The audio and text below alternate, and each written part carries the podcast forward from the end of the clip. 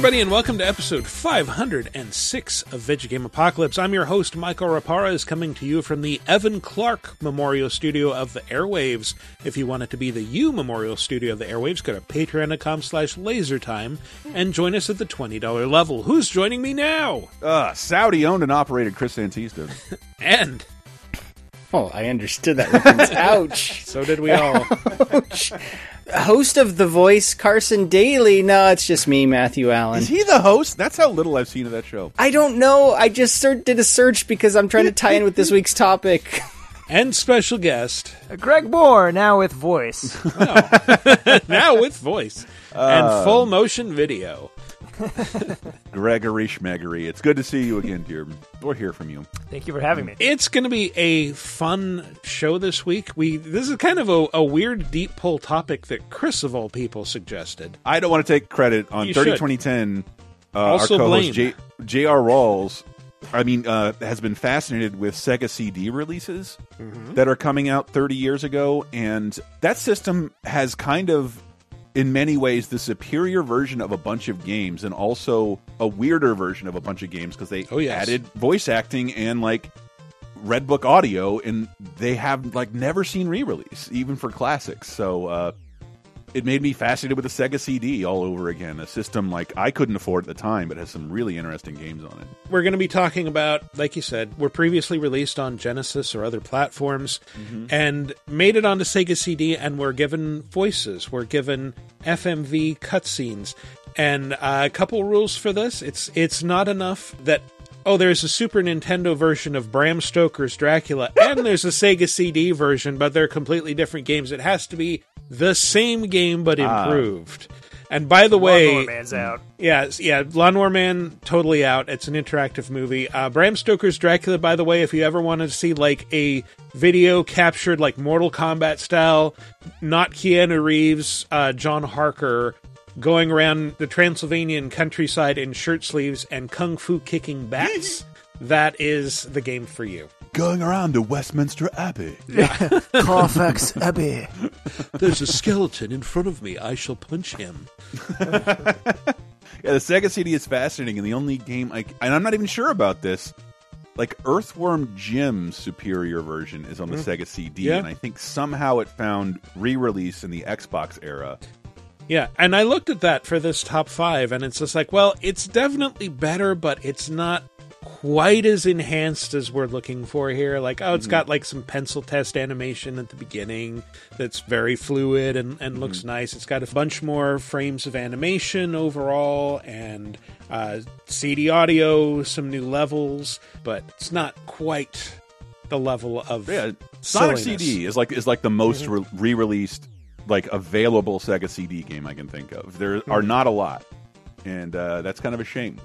Yeah. Well, even that was ma- w- wasn't that Yeah. rebuilt from the ground up by a fan. So that's something like that yeah and like uh, i think both have mixtures of different territory sound i cannot remember which one is the superior version according right, to different fans soundtracks. because i didn't finish it until origins collection which came out last year but i finished it i've now finished every sonic every 2d sonic game Congratulations. Every 2D Sonic, including the Game Gear games. Yes. no you What about Knuckles Chaotix uh, for the triple trouble 32X? knuckle chaotix yes Oh, okay. Um, yes Wow. but the game gear triple tr- yeah definitely not god damn it didn't even think about that Oh, well, back to the drawing board. Got to re- rescind that claim. Loser. I don't deserve to wear this Tails watch band.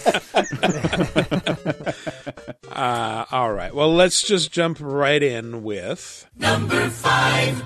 Sergeant Spartan, you've been sentenced to 70 years, sub-zero rehabilitation in the California Cryo Penitentiary for the involuntary manslaughter of 30 innocent civilians. You will be placed in cryostasis for the duration of your sentence, during which your behavior will be altered through synaptic suggestion. You'll be eligible for parole no earlier than the year 2046. Uh, what's this? Yes, I'm so glad it's on the list. I This is know, Demolition Man. yeah, how did how did what's your I I streamed this a few years ago after discovering it and and it is a baffling baffling license game. How did they get the money to do this? Yeah. Baffling how? Wait, was it what I'm thinking? Demolition Man? No, I- Yeah, it's Demolition Man. because like this is an exclusive version, Greg adores it. That's why it's on the list.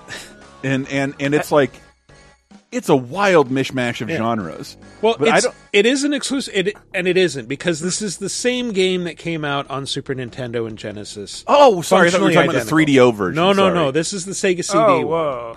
This is, The is 3DO so, yeah, the- the version has 3DO new version motion is- capture from Wesley Snipes and Sly Stallone, but they don't Oh, talk. yeah.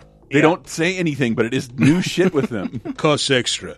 I heard about that. Yeah, I was streaming the Genesis one last week, but yeah, I, like I have, I have so much to say about this. I'll try not to hog it. I, But, I do uh, want to say first off, this is the Yeah. last Sega CD game released in North America.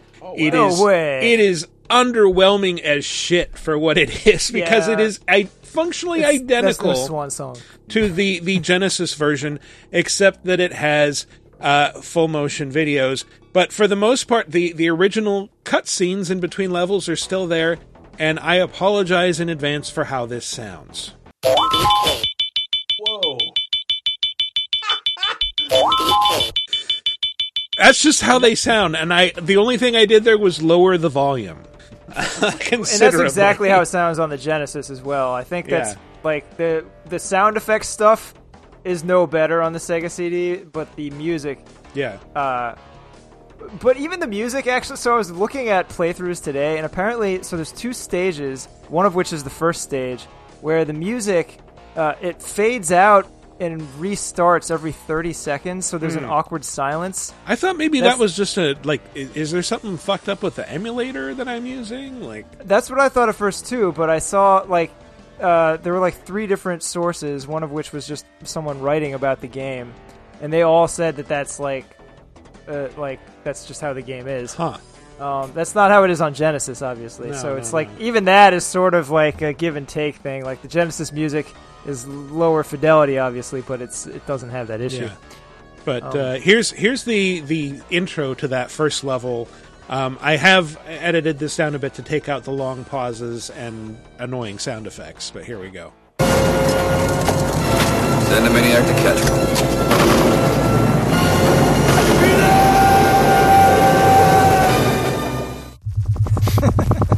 Heads up!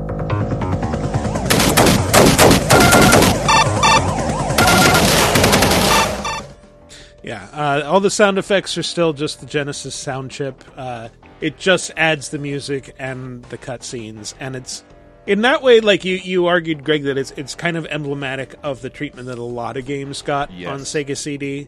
It's just like we're just going to shoehorn in some movie clips, and that's it. I- I that's didn't- the extent of the improvements. I knew that it was happening, but it, it's, speci- it's specific to my memory, especially because of the, you know, YouTube changes its rules very often without letting uh, streamers know, and we would we would stream these Sega CD games twice. We got some pretty hard flags for Sega CD games. A for Hook, which just adds in wholesale John Williams score, takes out uh, identical to the other versions of the game, but puts in a CD quality score, and the Cliffhanger game just puts in clips from the movie, Yes. which are. Uh, uh, and then I thought they were too low fidelity for the copyright uh, features to catch up on, but they fucking did.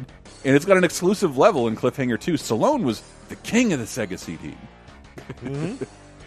Yeah, it's funny, isn't it? He's in a bunch of stuff. It's it, but that's it's funny because that means that the Sega CD is even less future proof than the Genesis in that way, despite its best efforts. Yeah, just yeah. because of this. It's it, it's. I was saying to Michael that it's it's kind of its exclusive feature from back in the day. Wh while impressive, is now burdensome to most people who play games. You'll get Right. kicked off Twitch because it'll have John Lithgow actually scream in, in your game stream. oh, you can't you can't stream it. It has this scene. Why are you proceeding into the depths of wasteland? I want to go down there. I want to find Phoenix. I'm going to put him in a hurt locker. Oh, it's referencing another movie. Can't have that. I, I, I should Same universe. I I am so glad you brought up Lithgow. So this was a debate that got brought up on Twitter the other day. People that someone was making a joke and they're like, "There's no way Jonathan Lithgow like the, the 80s are so dumb. They expect us to believe that Lithgow could take on Stallone." And I'm like, "Absolutely yes, he would In real life, yeah, probably. In real life, he he a is big guy. six foot four. Yeah.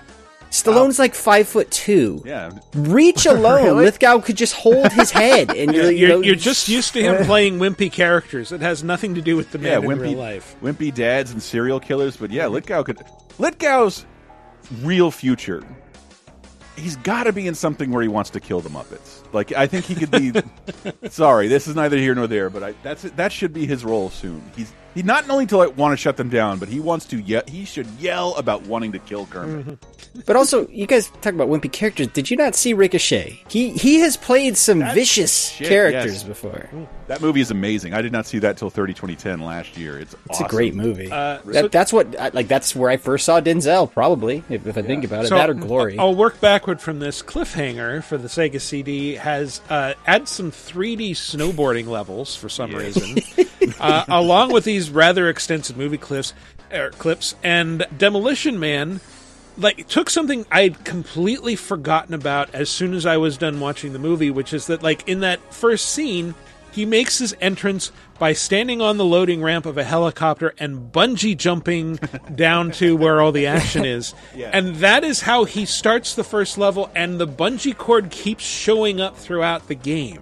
Yeah. It's like it's a device in a, in a couple levels where he's like bouncing around on it or sliding down and then falling on a bungee cord, whatever. But I actually really like that about the game is that they they really like it feels like it was made by fans in the movie and they took notes and were like, what are the coolest things he does in the movie? Why don't we gamify those? Yeah. so like the Yep. bungee jumping thing is a mechanic yep. uh, and it keeps appearing, and that's cool too because they it's like the the opening of the game is literally the scene the opening of the movie where he does that, but then they're like, well, we don't have to stick to every single event in the movie. Let's just like be inspired by it. Yeah. So then it happens again in a completely different setting that doesn't mm-hmm. happen in the movie, but it was just it was just a Yeah, cool if, you've, move, if you've so seen the not? movie, the coolest part is kind of technically the beginning when he's off the rails, mega cop, and the that's whole what establishes him as the demolition man. yes, and the whole movie is all about like, yeah, the future is real different in P3, and I can't do all this Yeah. stuff anymore. I'm confused by the toilet. I, I met Denis Leary, and I don't want to kill him. was this That during one movie's of set in ele- in uh, in 20 nine 20 years, by the way. Twenty thirty two. was was this set during one of the first like PC backlashes that happened? Uh, I mean, in the 90s? during the Yeah. '90s, so yes, Yeah, yeah. Yeah. yeah, you don't know how to But use do the three feel like three the movie seashells. You predicted cuck. things fairly well. That, that movie, I love this movie. I think it's it's imperfect, but it's perfectly imperfect. I love the movie Demolition. it's a lot of fun. and mm-hmm. I yeah, I, love it. I- I- Except the three shells are woke. I don't know. and I'm also that. Kind of pissed because I was looking for just just one good Wesley Snipes line, and he he has no spoken lines that I could find in the Sega would- CD version. he There's would some barely footage par- of him. he would barely participate in the, It's the- toward the end. At the end, he has some. No, okay. barely participate in the movie uh, Blade Three. I can't imagine him being involved in except in the Demolition Man 3DO game where he has some real fucking Joker, uh, Judge Doom moments like uh, in that game. Holy shit! They must have just brought a sack with a dollar sign on it. He just, I just watched Roger Rabbit again when Judge Doom runs away after firing at Eddie Valiant for the first time in Toontown. He's like, "You're not just Eddie Toon. You people are dead." And like Wesley Snipes is doing that to Stallone, and it just plays dialogue from the movie. It's so weird.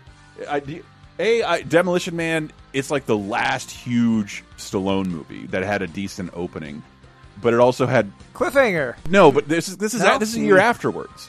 Because after this, you get like Judge Dredd, and he kind of like Yep. goes into some kind of not movie jail, but he's not a mainstream action star anymore. His movies don't have Taco Bell tie-ins like this Yes. one did. Yeah, and uh, not and- until and- Expendables. it's uh, vague memory because this is how we got to learn about movies. MTV ran this special over and over again where they really blow up an entire building for the opening of this film. And MTV was there with a countdown and like, go see Demolition Man and we'll blow up this. You get to watch us blow up this building, and it was pretty neat. Two, I saw it. Only caveat here: I saw it at a cheap theater. When him and Sandra Bullock have sex with those helmets on, it was like the fourth pair of tits I'd ever seen on a movie screen before. and every subsequent version, I see no breasts of hers. I don't remember them attached to her face, but they at least cut away two breasts during that scene. And I thought forever I'd see Sandra Bullock's boobies, and it's not in any. Am I alone? Does anybody else have that memory? I never saw that version. See, my brain wouldn't make it up because I was very attached to titties. But This might be a Goonies octopus scene situation, buddy. I don't know. Maybe you saw the special cut for yeah, perverts. I feel like for perverts. You sure you I- weren't I watching very the distinctly anime remember version? the only boobs being later when the wrong when he gets the wrong number hmm. call on the video phone. I could which be seemed con- very futuristic. I could be Mandelian, you know, Sinbad into this movie. In the form of Please her do put Sinbad in everything. I love Sinbad. I, I love hope he's Demolition okay. Man if for no other reason than for giving us the best toilet gag of the 20th century. Just the three shells. I still oh, can't figure out what the Down. fuck the three shells are Yeah, supposed well- to do. That's the joke. You know that one of the ways that I feel like this movie actually was pretty predictive is that, uh, like, have you noticed the the the bidet conversation creeping up Yes. more and more year Yes. by year? Yes. and we are getting to that point. When's this movie set? Twenty thirty two. 2032, yeah. Man Stallone's age, waking up in this era and looking at a bidet would have the same. Oh, you don't know how this works? Like, yeah. I went to Japan in my 30s and didn't know how it worked. I was, I was afraid By to do twenty thirty two, people will think that uh, toilet paper is for cavemen. it. I, I, I was on Conan O'Brien. Jordan Schlansky started laughing. It's like a deleted clip, and he's like, "If I shit on your arm." Oh, let me just wipe that off with a dry piece of paper. no water, no soap, just shit on your skin. I'll just wipe this with something dry. it wouldn't happen on any other part of your body, but you allow it with the buttholes. Yes, I'm using wet wipes, and I'm ashamed of myself. I'm not on a. ugh. It's a good way to clog your uh, plumbing. It's the city's problem. I found out. they can go fuck themselves. I'm still using them. And that's why I dump all my excess concrete down a storm drain. Don't do that. but yeah, one of the things I also love about Demolition Man, the game, um, Yeah. uh, it has in common with maybe True Lies in the Super Nintendo, two great action movies that like. Because of how their movies unfold, they have something more important to do than their day job. But their day job is violent as, sh- as shit because they're supposed to be like mega cops. and here you get to be the mega cop, where it, that's kind of denied to Yeah. you throughout the course of Demolition Man. Yeah, I would. I always think of those two games specifically as, uh, you know, among the best movie licensed games Yeah. of that era. And I would say that uh, having just replayed Demolition Man yet again last week, I feel like it's uh, it's in the running for one of the best action games on the Genesis. It's really Wow. like shockingly good. And you know, it's a, it's a late generation game, so it benefits from a lot of the, you know, advents in in tech. So like you see lots of fancy graphical effects. You know, the vo- the the the sampled audio from the movie may not sound impressive now, but at the time that was like uh, you know, it was like a little nice flourish that added to the immersion a little, having Stallone's actual voice in there. But the like the action mechanics are actually really sophisticated for a run and gun. I just I was playing uh, Xenocrisis, which is a uh, like it's a game that has an, a Genesis version, but it only came out a few years ago. Uh, and it's it's a top-down shooter like some of the stages in Demolition Man. And the whole time I'm playing Demolition or Xenocrisis, I'm thinking Demolition Man did these controls better in 1995 or whatever. It- like Uh, Stallone is more agile in this game. His his Yeah. jump, his long jump is is He's like got that Olympic long jump. yeah, whatever the Rock did in that skyscraper trailer, you can do that anytime with Stallone while throwing a grenade. Hell yeah. All right. Well, let's move along to.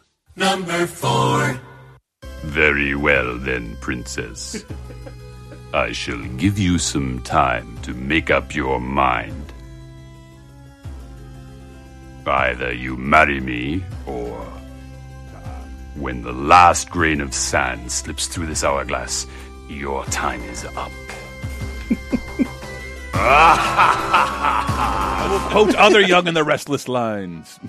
it's it's even funnier like thinking of the visual you sent us earlier today michael of like this really bad jafar knockoff looking animation timed Yeah. with this bad vo uh, for prince of persia. Yes, Prince of Persia, the original Broderbund Prince of Persia, had a, a Sega CD version, and I imagine to make this more palatable to the Japanese audience, they added a bunch of cutscenes with just anime AF characters. The the princess, the prince. the- There's there's a whole lot of setup. So Prince of Persia, the original game, just begins with uh, your character is thrown into prison.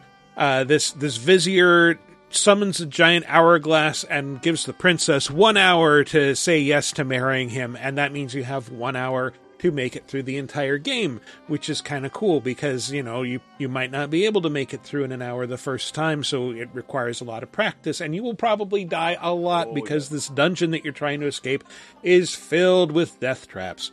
So uh, it's it's all about like how can you you know learn this dungeon, get to know it like the back of your hand, and make it through as quickly as possible. And I think it's one of the best games ever made. Certainly one of the best 2D exploration games. It uh, spawned a whole. If you've never played the first Prince of Persia, like uh, tons of modern action games owe an enormous debt to this. Yeah. Pretty much any game with climbing owes a debt to this. Yeah, it was. Uh, it was an odd because I think did it come on PC first? It was on Apple II first. Yeah, I so think. it, like and then then it was on everything else uh, uh, over time. it's so weird because like the uh, Apple and PC games were like the worst place to play platformers, and then out comes Prince of Persia, which is like kind of the the biggest evolution of the straightforward side scroller that you'd ever seen. Yeah. Fluid animation, like interesting level design, and it was for a while like trapped on a system that I don't think the genre did very very well. So I'm glad it eventually and it's like made by one or two guys, like a very interesting story of like a Yeah, very J- small Jordan Jordan Mechner and like his brother his that brother, he, like, he he a rotoscoped his brother like running around in the backyard doing stuff and and turned that into sprites for the game. But uh, and and yeah, it had like extremely fluid animation for the time and eventually was on NES, Super Nintendo, Genesis, Game Gear, everything. It was on ported to everything eventually. Became one of And- the most recognized game brands in Yeah. the universe. And and the Sega CD version again adds those cutscenes. It gives it a kind of a, a unique color palette. It's it's sort of neon and anime-ish, although the, the sprites look a lot like the Super Nintendo and uh, Macintosh versions. But it also adds a lot more backstory for some reason before the action actually starts. I am terrified of Jaffar. While father has been away, Jaffar has banished the servants. Don't worry. When the Sultan returns, everything will be all right. Thank you. You're so kind. I've been very worried since father left for his mission far away. This is I'm all so very glad important. That you are here. that pause. Oh, and they're they're both like doing a full on anime blush when she said, "You know, I'm so glad that you are here." Th- There's uh, we were. It sucks because you do sort of have to watch this because this is kind of one of like people say this a lot to shit on VO performances, but it is kind of this clearly was all one take because no one knew what emotions they were reacting to because like Hmm. sometimes the characters are laughing while saying very serious lines. Yeah, I don't I don't understand why they're laughing at this line at all. I would like you to meet father when he returns. Yes, but I am just a wandering traveler. Your father may be angered if he sees us together and banish me along with Jaffar. We're not human. Why is that funny? Because he's going to bring back all the exiled snakes. I'm sorry, I'm hmm. still.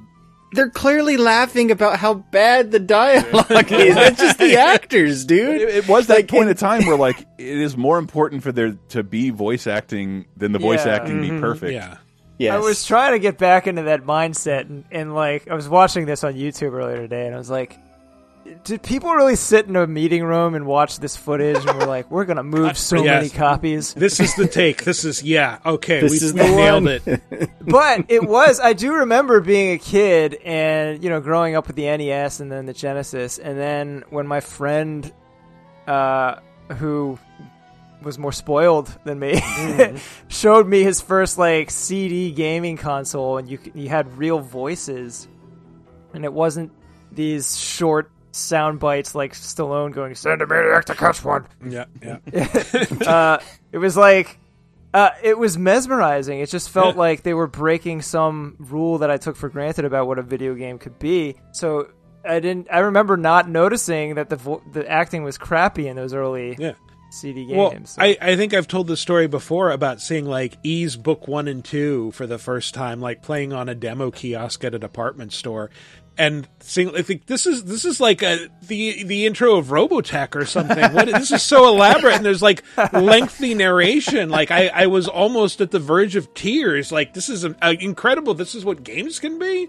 Yeah. And and now like watching it again, it's like why did I think that?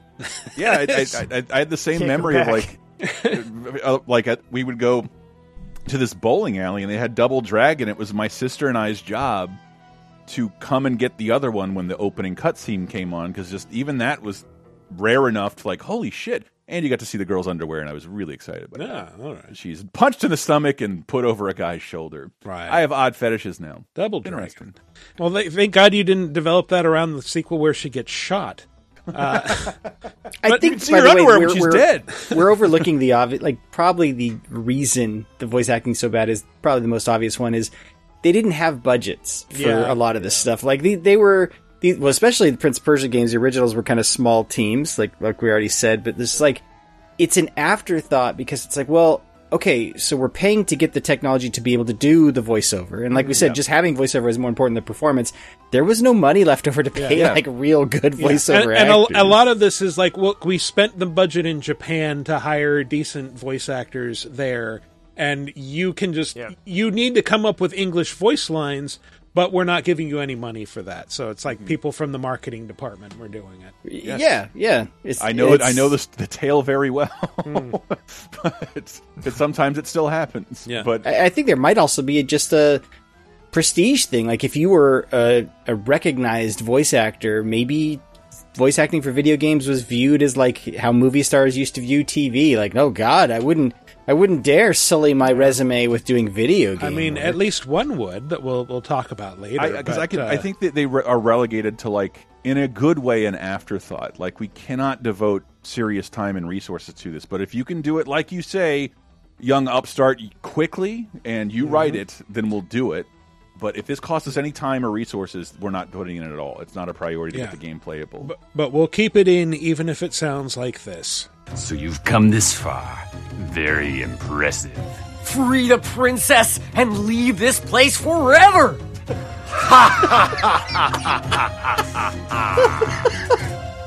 You have the audacity to give me orders. we're using that. How We're using- amusing. Very well then, brave young hero. But first, you must fight me! I'm ready! Yeah! yeah! Yeah! Just reading the. just reading it. I gotta make sure I read this Forever! exactly as written. Did I say a vast here or something else? Come on. It's funny because the the game before th- this version was so evocative hmm. just by virtue of it being rotoscoped, you know, and Yeah, having yeah. cool music. And in a way, I feel like this subtracts from what they had, but uh, we didn't know yet. No, but I mean, it, it remains an interesting cultural artifact, and underneath, it's it's still one of the best games ever. I, I, I still can't explain though, like even more recent games, uh, full motion, even like modern full motion video, video games, the acting is still like, it's just not quite on par even with television, right? Like I don't understand, a lot of the time you feel like you're watching someone's college project. You're like, okay, this, I mean, you can you can hear room tones and popping peas. It's it's very amateurish for a game that wasn't made by amateurs. But again, what is was- this? A podcast? Come on. like okay and i'm not bad mathing this game because i enjoyed it i know chris you didn't get into it but i played immortality recently ah. last year's fmv sam barlow game right and it is considered for an fmv game it's it's considered one of the better one of those with with good at you know it has purposely bad acting in certain scenes where they're trying to reproduce you know a movie from the early 60s or whatever acting. I would like perfect acting. but it's even then it feels a little little low budge in some parts and it's. I that's just i think part of i sometimes wonder if that's part of the appeal of fmv games at this point it's like yeah that's kind of Well, just- there's a little bit of a nostalgia factor built in Feel- there every you know? time I was It's it's become that, yeah. every time I was playing. Immortality, like are, are they aspiring to make Poison Ivy two the straight to video follow up to Poison Ivy? Like that. I think they might. did you ever see the the thing in that game by the way did you give it enough time to see the I, thing man, I swear, I gave did? it like 40 minutes, and eventually I did feel the controller vibrating. But like, where's the hook? I'm just combing over footage, and I can't go Okay, back I- and feel I a vibration. i can't split it on the show i'll tell you during the break Okay. Alright. Well, for now, let's move on to. Number three. Sometime in 1992. You can tell because he's using a landline. Hello, Mike Hager here.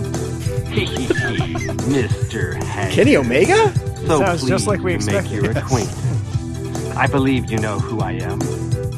Don't hang up. We have a little business proposition for you. Your daughter for your cooperation. Ooh. He's He he he. he's Ron Silver in the sheets, Macho Man in the streets. He did, that did not match up to the, the footage I, I know from Final Fight. No, this, again, this does not sound like Hagar at all. You son of a. What have you done to her? Nothing yet. but we enjoy the opportunity. Listen to reason, man. Why make your job difficult? Just let us do as we please, like the mayor before you did. I feel like that's adding more story than the original had. Like, oh, the the, the previous mayor before Mike Hagar was corrupt. Uh, yes, all right. And uh, also, the en- enhanced version of Final Fight got its music from like a coked out Little Mermaid Sebastian, this calypso. I hadn't thought about that, but yeah, it's it's all awesome. like Red Book audio versions of the the tunes from the arcade and the earlier Final Fights. Uh, and and yeah, so this is Final Fight CD, which adds voice tracks to the the cutscenes that were not there before. It also enhances the music to wit.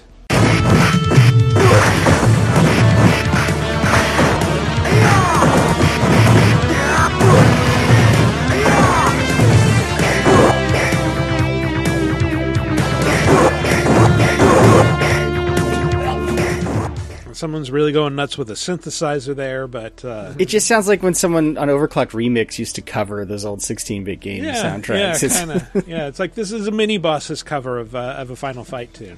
Yeah. but but possibly the definitive version of uh, the, Yeah, well, like This- I did- this might be the best console version of the time. this or the Game Boy one. Yeah, Yeah, It well, was the, uh, yeah, was it the, the first one to have Guy?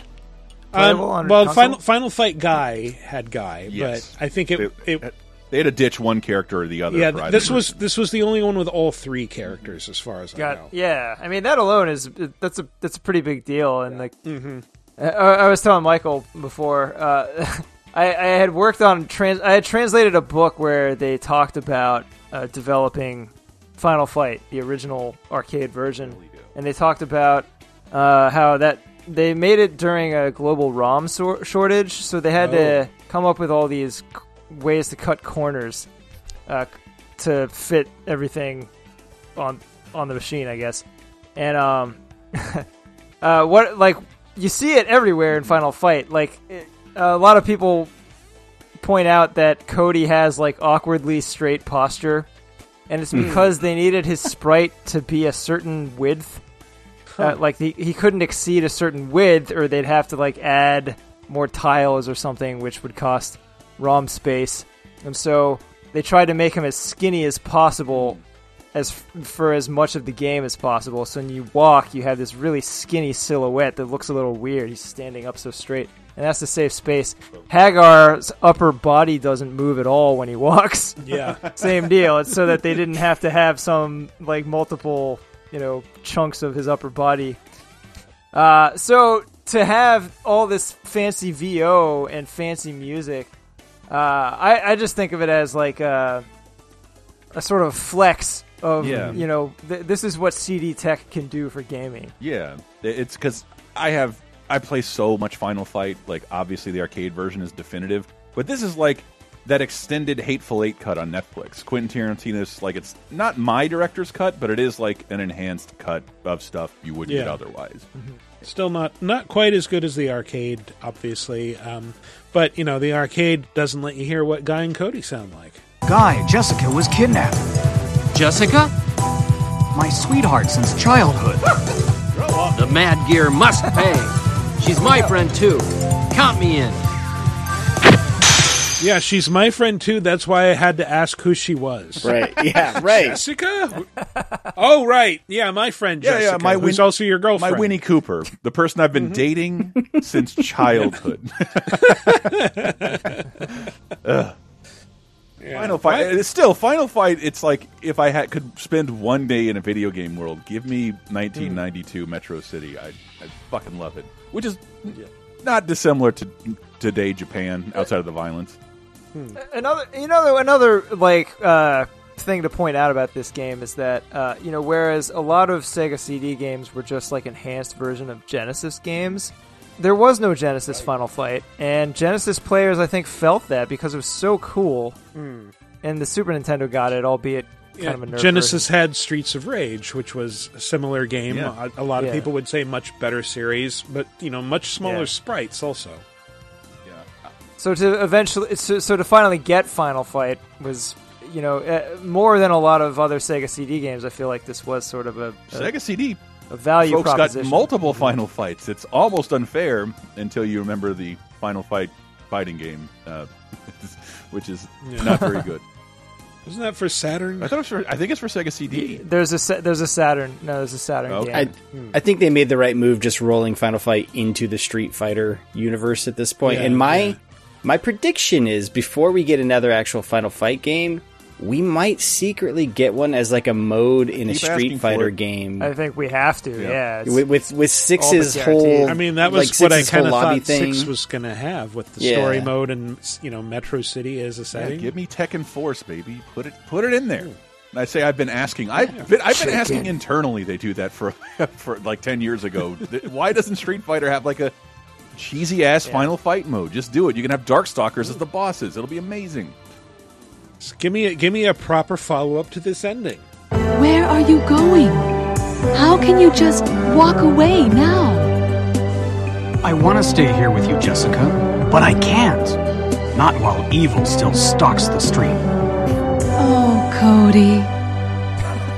Yeah, I have to leave because there's evil to fight. and then he got arrested. Yeah, then he got Yeah, arrested and went yeah, to prison yeah.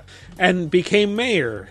Most recently, Yeah, this guy was out there fighting evil. We had to put him in jail. Like, and while he was on the inside, she hooked up with a guy who didn't remember who she was, but she was a friend of his. Mhm. So makes sense. it's it's yes, it's underwritten, but like it's so blatantly Walter Hill inspired, which Street Oh, very Street Fighter so. kind of is too. It's it's based on pulpy, very action mo- actiony movie, manly action movies in the 1970s and 80s. Uh, You remember how mind blowing it was when they revealed certain Street Fighter 2 levels were like almost directly ripped from Charles Bronson movie, like but not like like memories, like the developers' memories of these Charles Bronson movies. Um, not, not shot That's fair game. it, it is. It's how you get inspired by stuff, and it's it's cool when something burns in your brain that well, and you can make some tribute to it, even if you don't acknowledge. it. I don't consider it plagiarism at all. I think that's how cool things get made, and and I love so I love that universe of Street Fighter and Final Fight, and Final Fight kind of originated as a Street Fighter in the Street Fighter franchise anyway. That was its original name. well, yeah, it was originally like Street Fighter '89. Right. Yeah, yeah. And then we got Street Fighter 2010. Yeah, that doesn't count. Nobody counts that as part of the canon. Wait till you hear me defend that game. I I've been there. I've heard it before, and yeah, like it, it- like I don't know. Greg and I did work at Capcom, and Final Fight, remember, like was also a huge hit early on in Xbox uh, 360 when they released Double Impact.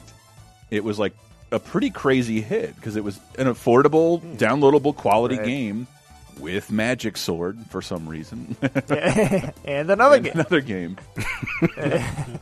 Still, still love the Game Boy Advance version of Yeah, Final it's Fight really good. because it lets you play as the Street Fighter Alpha versions of Guy and Cody, Oh, and cool. and they're like, well, "This seems familiar. Where have I?" Like it changes the cutscenes around them, which is really neat. Hmm. Uh, if you're if you're a, s- a sucker for story like I am, but uh, if you wanna you wanna talk about a game with a lot of story, you want to talk about Number two. Could this be the key? Where did that come from? I don't know. I never saw it before. Well, here, you take it. Thanks, Curt. This will help me clobber the kingpin. What's happening to me?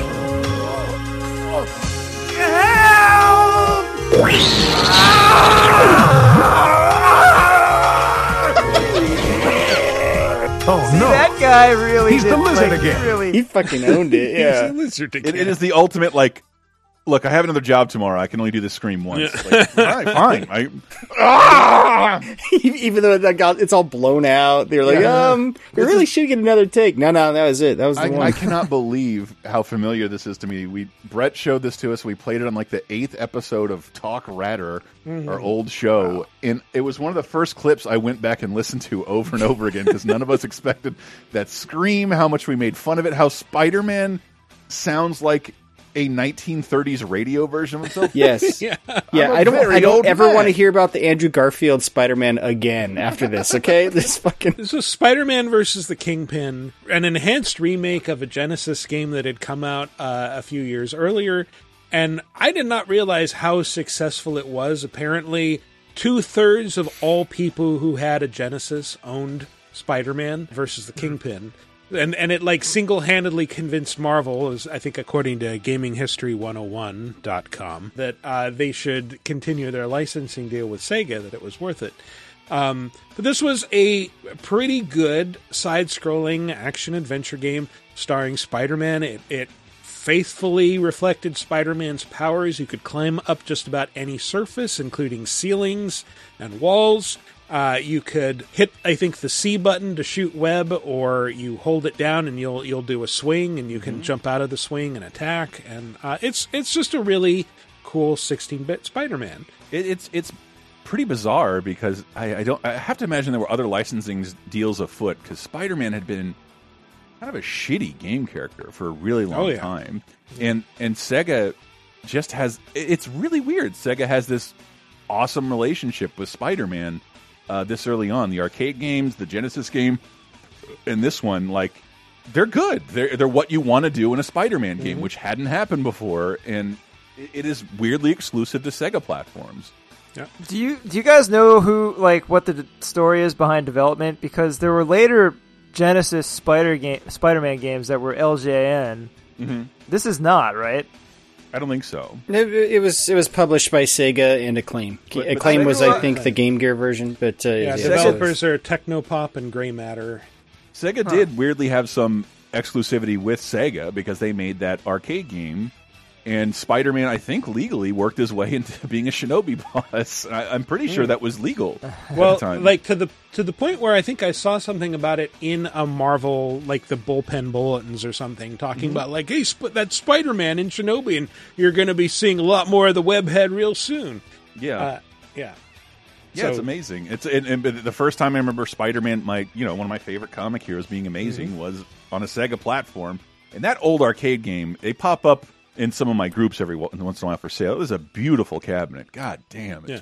pretty. but uh, spider-man versus the kingpin aside from like yeah making him sound like a 1930s radio version of himself and like every time the spider like you could see spider-man's face talking it would move in This this really exaggerated way it looks like he's like chewing a jawbreaker or something underneath just like cheekbones pushing out as his face deforms but uh, it also had a great uh, song you remember who wrote the song chris mr big mr big is, uh, with swing, time. time. Now it's swing time.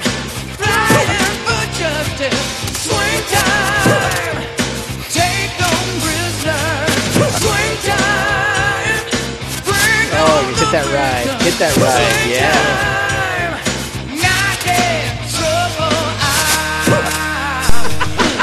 Put some pants on, Take now. take no prisoners. That's half of Spidey's power Yeah. is taking prisoners. That's why does he have the webs if not to take prisoners? he can't. Now, now I see why the U2 Broadway musical failed. I mean, you can't live up to that shit, can no, you? no. I'm I- and it's- bouncing off the walls. I was just listening to that soundtrack again. It is hysterical. were not. You were It, not. it I turns was, out I was. I'm it's a great people who got to accompaniment to, beating up thugs uh, in New York. Listen to Uh, this. Those are all U2 songs, by the way, Matt. They're not not worth listening to. They are terrible. Rise above. Not not as not as good as what we uh, just heard. Is so what I was saying. We were talking earlier about how, like, oh, maybe voice actors, you know, thought video games were beneath them. At least one didn't, and I want to see if you can recognize who this is. Why don't you relax, Spider-Man? Take some time off. Get away from it all. I know the perfect place. Coney Island. Sounds like a plan. Sounds like a plan. I cut that off because I like the mundanity of it. Um, that is Cam Clark, uh, aka Jimmy Flinders, aka Kaneda, aka Leonardo the Ninja Turtle, aka Liquid Liquid, Snake. Snake. Yeah. Yeah. that's probably his most iconic video game role. But yeah, he's he's several characters in this. He's Electro. He's uh, a couple of cops, including this one who comes to, on the scene after you save an old lady. Officer, that nice young man in the long underwear saved my purse and all my money. Good work, Spider-Man. It's a good thing you came along when you did. You're the best friend this city ever had. I'm just glad you're on our side.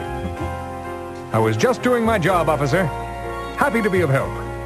Young man, I don't know what I would have done without you, but you really shouldn't run around in public dressed like that. Oh. Uh, Spare it no thought, young damsel, for I am Sp- Teenage Spider-Man. Yes. I am Also, just a who- humble photographer out to make a freelance fee. And who is Cam Clark? He sounded like he sounded like Herman Munster from that goddamn Pet Sematary. Sometimes dead is better in New York City. It's You guys fun though even to think back to ha- like this was a like a year before this the '90s Spider-Man cartoon came out. Yeah, Right. Mm-hmm. And I guess there hadn't really been something like that since what the no, 80s he, he or the always had different. He always had different voices. If he was animated, it was mostly for commercials, telling you to use less power and not get molested. He, he always had it. Just, oh, I remember the uh, the Spider Friends show when I was a kid with uh, Firestar and uh, True. Iceman. yes. Yeah. This explains how they were able to play fast and loose with the plot, because I was just kind of reading the synopsis of this game. So it starts with Peter and Mary Jane are married, which Mhm. sometimes I, I think that happened in the long running comic strip Yeah, series in, I used in to the read in my 90s, newspaper. In the Yeah. 90s, they were married in the comics. Uh, so, but then, uh, in this, according to this game, the Kingpin forcibly made Doctor Octopus from Otto Octavius, which I don't know how, what that entailed. Doesn't sound great. And he also forcibly made the Sandman. Like that's that cutscene you were playing. It's like basically the Kingpin's like, no, I'm, I'm going to make other uh, supervillains to fight this Spider-Man asshole that I always have to deal Yes, with. and then get him to be voiced by Patrick Warburton. Hey, Peter, I'm not, I'm not quite Thomas, Thomas, whatever, Thomas Church Thomas- guy. Oh yeah, yeah. Hey, Right. Peter, You ever, you ever see the movie Sideways? It's a good movie. what are Uh, you but- doing, Peter? So the the story of, of this is that Kingpin goes on TV and says, "Oh, Spider-Man is turned rogue and he's got a bomb that's going to blow up the city in 24 hours if we don't capture him and make him give us the sh- the shutdown code." Uh, I'll put out a ten thousand dollar bounty on Spider-Man, and everyone just believes it. Hell yeah! And it's like now the cops are hunting for Spider-Man. So like when a villain beats you, for example, they will s- just dump you on the the stairs of the uh, the the local police precinct, and you'll get arrested. And and like all the game overs have cutscenes now that ex- show what happens to Spider-Man. For example, when he winds up in the hospital. This man has been hurt, officer. I don't care what you say he's done. I can't let you disturb him until his condition stabilizes. Is that George Plimpton? Okay, Doc. sooner or later, that mask has got to come off. If you pick continue, I've got to get out of here fast. Lucky I've also got the healing ability of a spider. Not a mark on me. Little trick I learned in the war. I also happen to be Ash from the Evil Dead series. What the fuck? I was gonna say sounds a little like Nathan Fillion there, like doing Yeah. doing a hero voice. Uh, but Wait, can we can we talk about that? He has a bomb. Allegedly, has a bomb to blow up the city, Mm-hmm. and they only offered a ten thousand dollar reward. $1,000 reward. the bomb is going to blow up the city, so why don't you kidnap me? What? There's still a bomb out there. What are you doing? I think that was maybe just in the original Genesis version. In the Sega CD version, Kingpin ups it to five hundred thousand dollars, and the game over sequences change depending on how many you get. Like you know, the doctor's like, I don't know how he escaped last time, but uh, you still can't take off his mask. And the the arrest sequences uh, do something similar. Spider-Man again? I guess he can't get enough of this place, huh? Put him away, boys. Some guys just never learn. Here we go again. And tell O'Malley to stay awake this time. Is that Rolf? Yeah, sure, Sarge. Yeah, we won't learn anything and, and take off his mask or take his web shooters or nothing. We'll just throw him in fully costumed and not check on Me and Spider Man are going to wait till something better comes around. I, I have a question. Do, does anyone know if this game retains the photography that was in the Genesis version because that blew my mind. Yeah, that was Uh, had- that was crazy. Like, you know, because this was a very early Genesis Mm-hmm. game. I, I grew up on Maximum Carnage, which was the late Genesis game, and it was kind of just a beat 'em up. But the early Spider-Man game, it really goes to great lengths to recreate the whole Spider-Man. It's like a Spider-Man job simulator. You know, you, you can swing, you can you can trap things in your web, you can stick to walls, you can beat them up, And if, if, and you can choose your camera from like a an item menu in your pause screen, Mhm. And then like take f- shots while you're fighting Doc Ock and stuff. It's crazy. I don't know. Like, and I, I just want to, as I've told the story a thousand times, I was so committed to video games, and my parents were so committed against them. That's how my dad got my sister and I to sign up for the swim team one summer because he wanted us to play sports over the summer. And he, my dad bought, has bought me in my life five video games. One of them Spider Man, and he's like, "Yeah, if you place in this in one swim meet, I will buy you Spider Man for Genesis. And I hated it, refused to wear Speedo, wore trunks, went to a meet, placed second, and like, I quit. Spider Man, please. And he stuck to it. He let me quit. I, I quit after getting silver to go play Spider Man. Give me Spider Man. Damn. Uh, story. the this the Sega this this version also had three different endings, which is interesting. Um, so there's the good ending. So at the end of the game, spoilers, I guess, Kingpin kidnaps Mary Jane and uh, hangs her over a vat of acid, and Spider-Man has to stop Kingpin and rescue Mary Jane. and uh, there's the good ending where he achieves both of these, and there's the uh, the, the not so good ending where he beats Kingpin but uh, forgets to save Mary Jane, and she gets dunked in the acid, and Spider-Man just like goes over to the vat and like picks up this rope that has like just at the end of it burned off. It's like, oh no, Mary Jane! It even it even burned the ladle.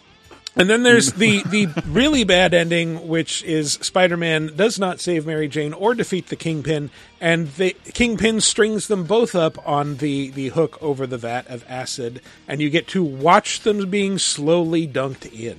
Looks like you've crawled your last wall, Spider-Man. It was bound to come to this someday. What a lovely couple you make.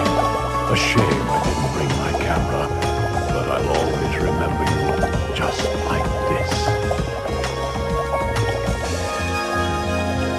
Goodbye, Spider-Man. I'm going to miss outsmarting you. Yep. And then like the second they disappear under the acid, it just like smash cuts to black. Zounds! Like, is man, this that's grim. Friendly Neighborhood Spider-Man? Ah, apparently. I just wanted to say Zounds. Zounds. It's an old Stanleyism. Put this version in the next Excelsior, Spider Verse movie, you cowards. That's all I want to say. Oh. Just have- I I wouldn't put it past them. I really wouldn't. I watched that Yeah. trailer on the big screen this weekend, and my heart was a flutter. good trailer. It is a good trailer. Ah, but that just brings us to Spirit here was telling me about your tumble with the hairballs. Seems like you really mixed it up out there. That's the way, isn't it, mate? Just you and some hairball twisting about, trying to get a missile lock. Formations, uniforms, medals, wingmen, that's all sheep dip. All the Bruce can count on out there is himself and his missiles.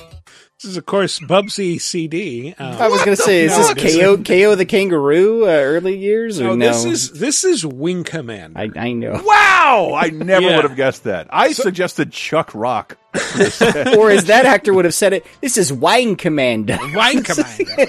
Yeah. Wing Commander is They can't get offended because they're all white. See? oh, we'll get into offensiveness.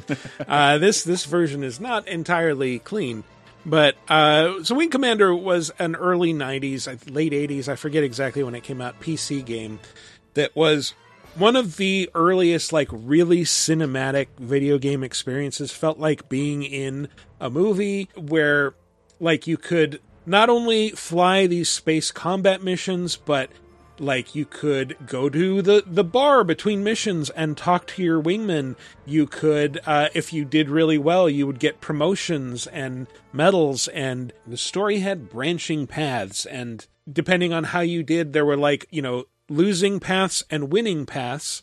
And if you were successful in your missions, you'd go up the winning path and, you know, things would be going well for you in the story.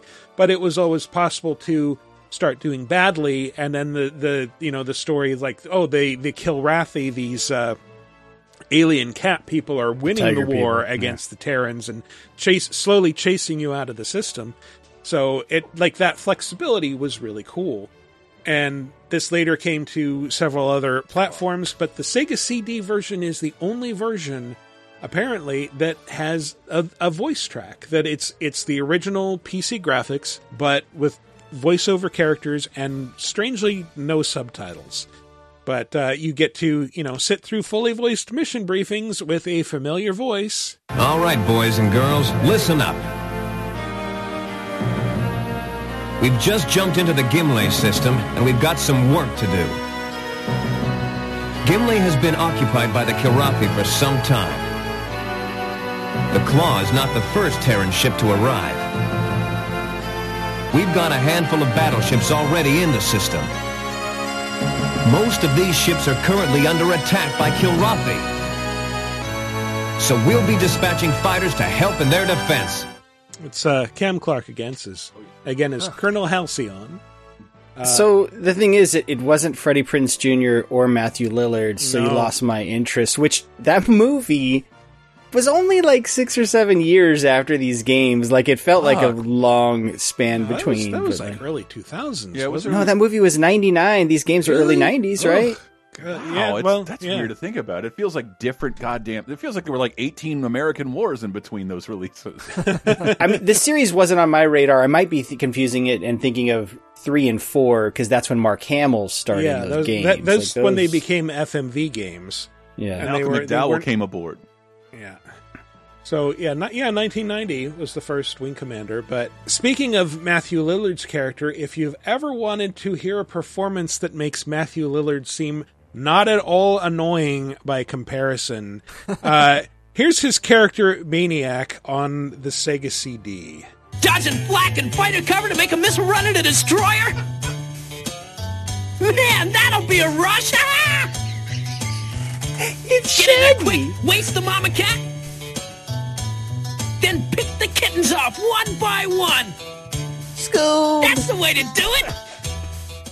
So, and that conversation sticks out of my mind because see the the wingmen it was all about like immersion and making the the wingmen that flew with you feel more like characters and you know but they would have like these little dialogues there'd always be two of them sitting at the bar and you could talk to one and then the other and and this one sticks out in my mind because like yeah first you talk to maniac and he's saying all that shit about like oh yeah you, this is what you do you you just go after the big slow targets first and then mop up all the fighters and then the experienced pilot sitting next to him Bossman who has a not faintly offensive accent uh gainsays all that A lot of young pilots get excited when they see the first destroyer.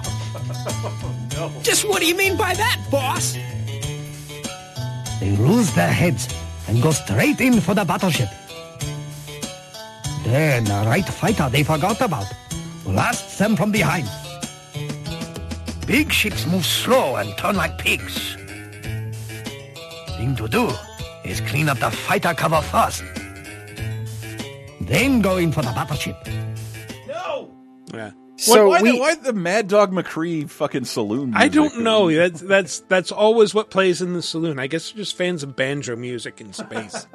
Well, here's the thing: like that sounds offensive until you go back and watch Star Wars Episode One with the Trade Federation guys, which is still a thing, by the way. Having just visited Disneyland, Galaxy's Edge now has to use that stereotypical voice, like in the ride. When wh- what's Nute that? Gunray. What's that species though? The the Oh, um. Gungans?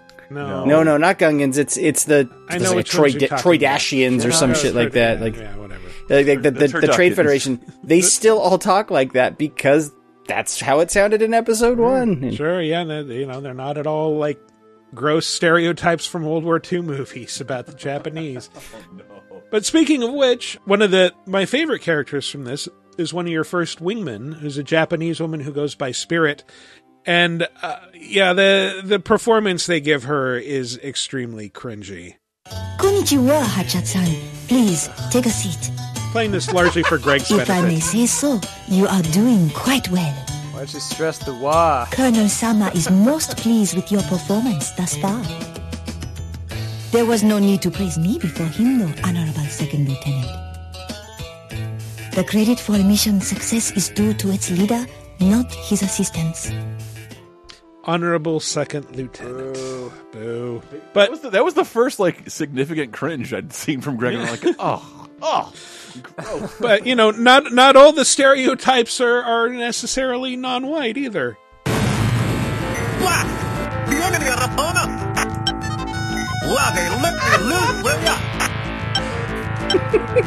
All the hits. Yeah. got covered, bloody. Get in me belly.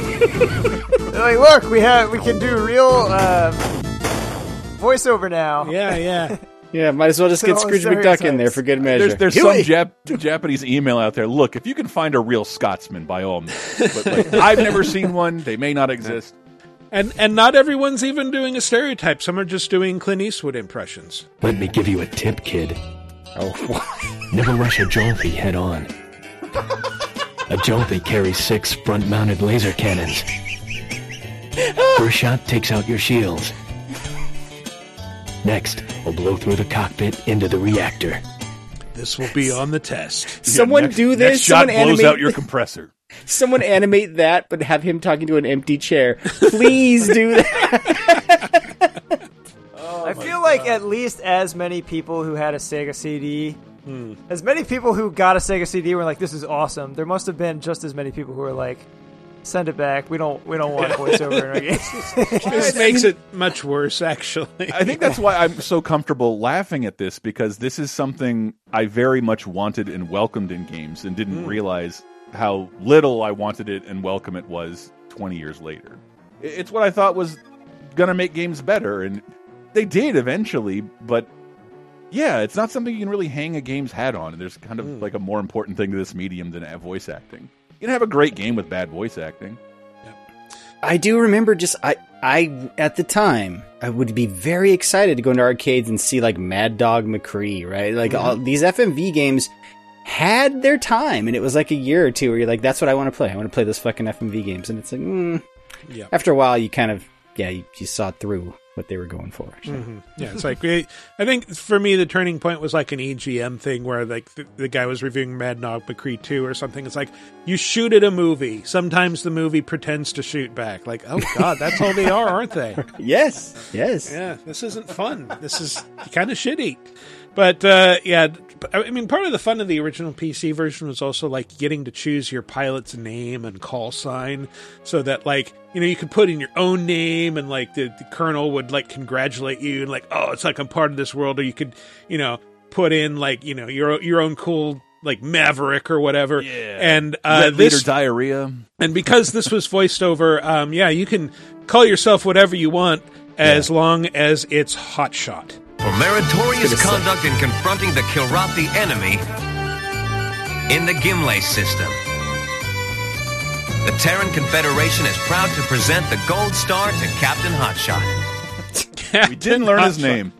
I, I would have said either that or Kid. Those, that they're going to Yeah, refer to you as either Kid or Uh, Hotshot that entire game. Contrast this with the Super Wing Commander for 3DO, which was a full remake uh, that also later made it to Mac, where your name is just Maverick for some reason. like, Hmm, we're just going to some blatantly rip off Top Gun. Yeah, why not? Thanks And for I think- visiting the Gimle system. Please help yourself to some salted pork. Oh, stop it. But but like death also played a role in this. Like your wingman could die, and then they would disappear from the, the the story. Like they'd no longer be in the bar. You couldn't hang out with them anymore. And even you could die, and if you did, you got treated to a full funeral that talked about your accomplishments thus far. We are gathered here to pay tribute to one of our own, Second Lieutenant Hotshot. it is always sad to lose a pilot, but it is especially difficult when he is as young as Hotshot. Dies this close to the start of a the game. chance to prove himself. Company, attention! Prepare, Farewell, Hotshot. You'll be missed. and you get the full Star Trek burial at space where they send your your coffin off into the void. Ah, yeah, you listeners couldn't see the subtitles. in the Legolas genocide. Mm-hmm. you guys, you guys couldn't see the subtitles. It read "Press F to Hotshot" mm. right there on the screen. Press F to Hotshot. All right. Well, that was fun. That was uh, yeah. I, I, I did not know we get this much mileage out of it. But I'm very Yeah, entertained. wow. Yeah. Oh, something about old voice clips makes for good podcast oh, fodder. But yeah. Yeah, that has been our top five. What do we even call this? Games that were enhanced for Sega CD. I mean, you're just going to use some that found silly their like, voice. SEO proof pun anyway when you put it up. What does it matter? Yeah, that's true. Who cares? Uh, anyway, on that note, that's been our top five. We're going to take a little break, and when we come back, we're going to talk about some new releases, some news, some other stuff. So stay tuned.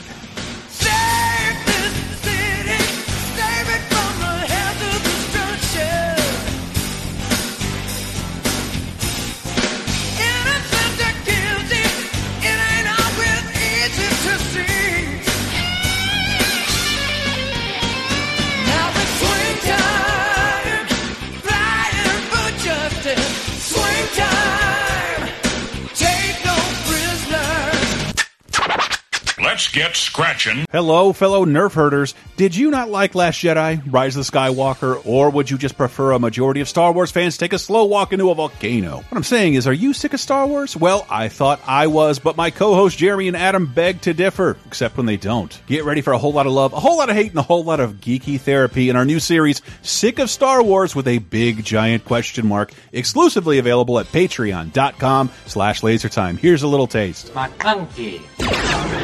There was no internet in 1980. Blah blah blah.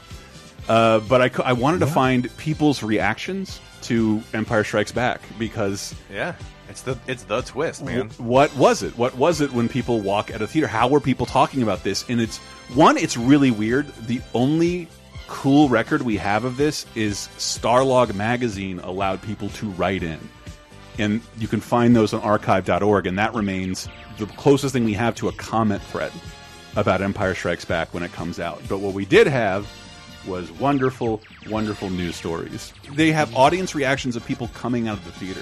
Although the critics are disappointed, consumers looking for an escape into fantasy this summer will have the last word. Left me confused.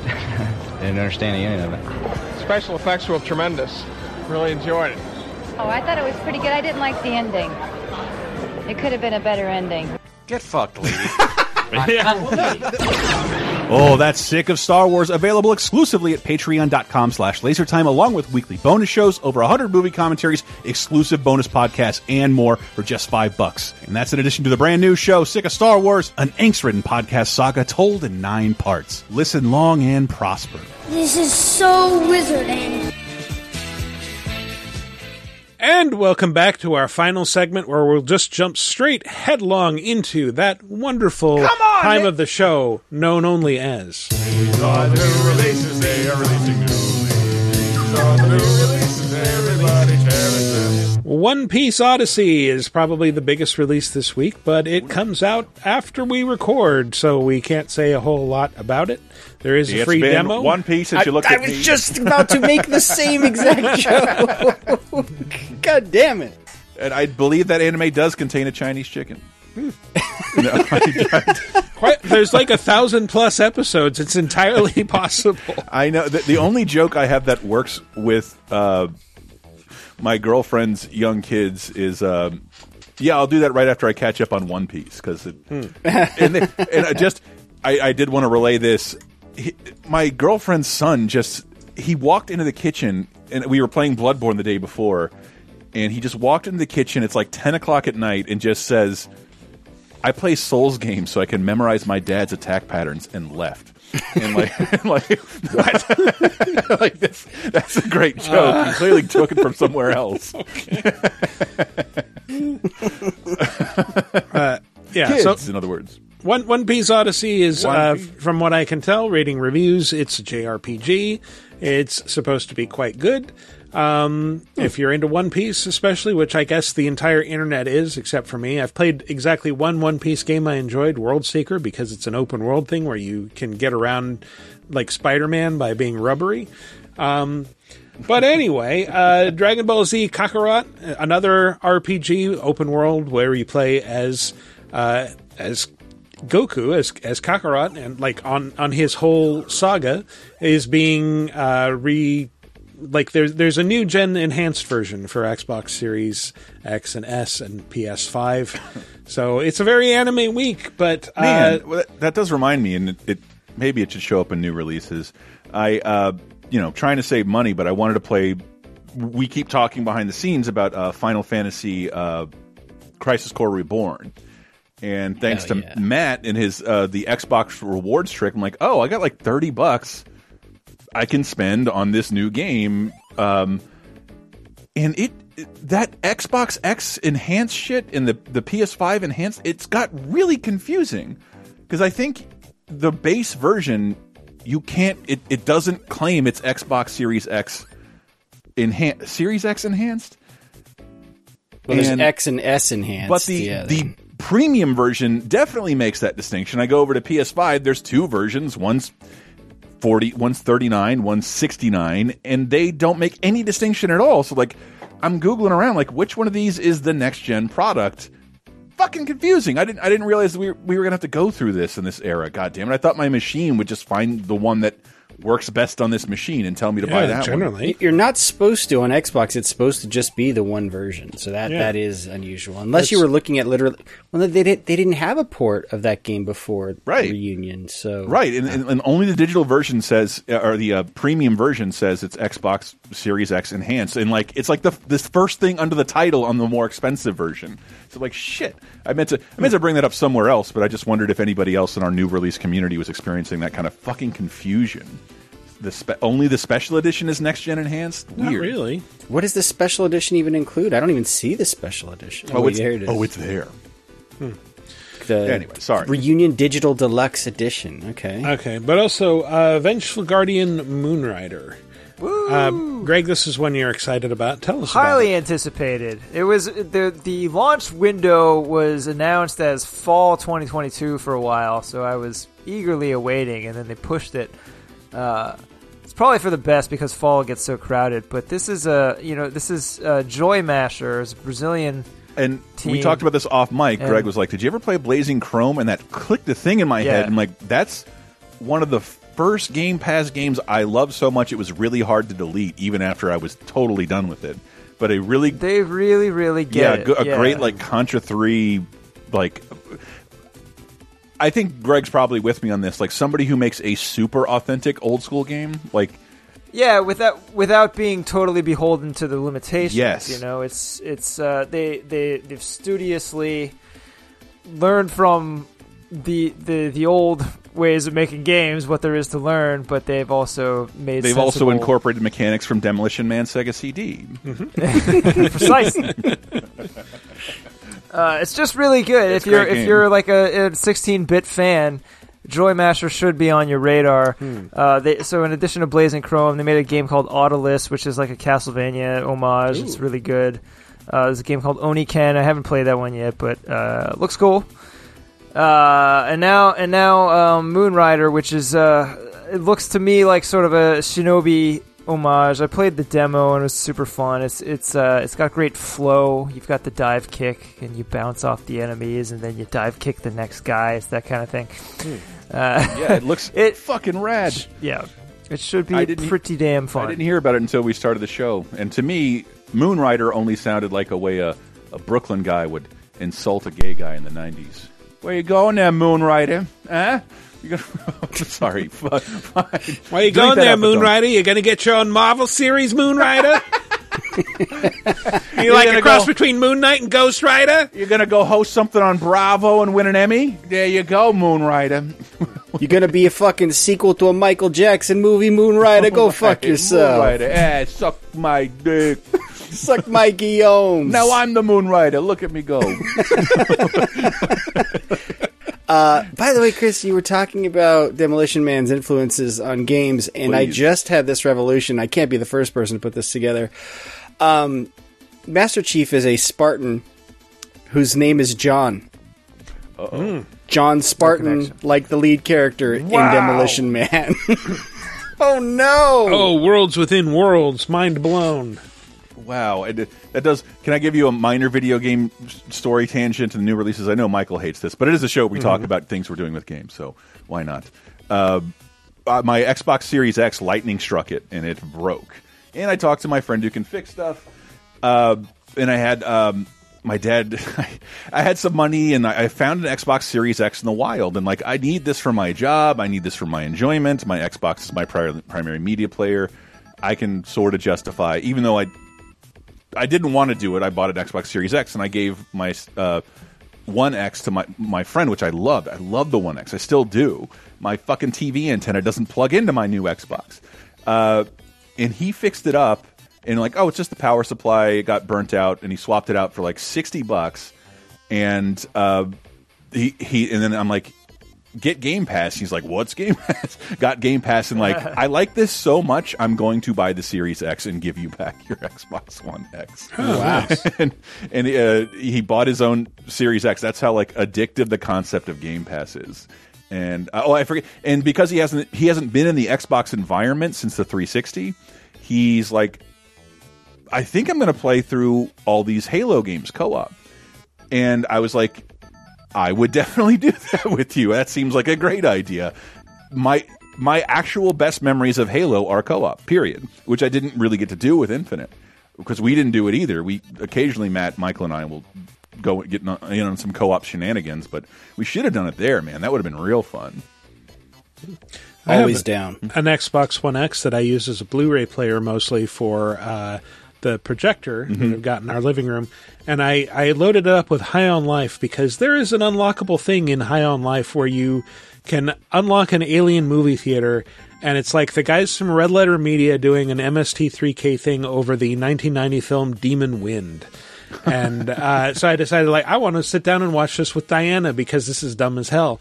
And just trying to on the Xbox One X just get from place to place in that game like the load times Oh. were killing me it's like no, no. two minutes to go from area to area Yeah, like you can never go you back. through the warp gate and it's just like yeah no, I'm, I'm just looking at this thing loading loading loading loading looking at my phone still loading okay great If you can believe it, he got Game Pass. He's a Rick and Morty fan and starts playing High on Life. And he's Mhm. like, weirdly, this is the only barometer I can see what's difference between the Xbox One X and the Series X. And he came over to my house and he's just like, that's it. I'm going to go get the Series X. Like, I just gave you a free One X. You don't have to spend the 500 bucks.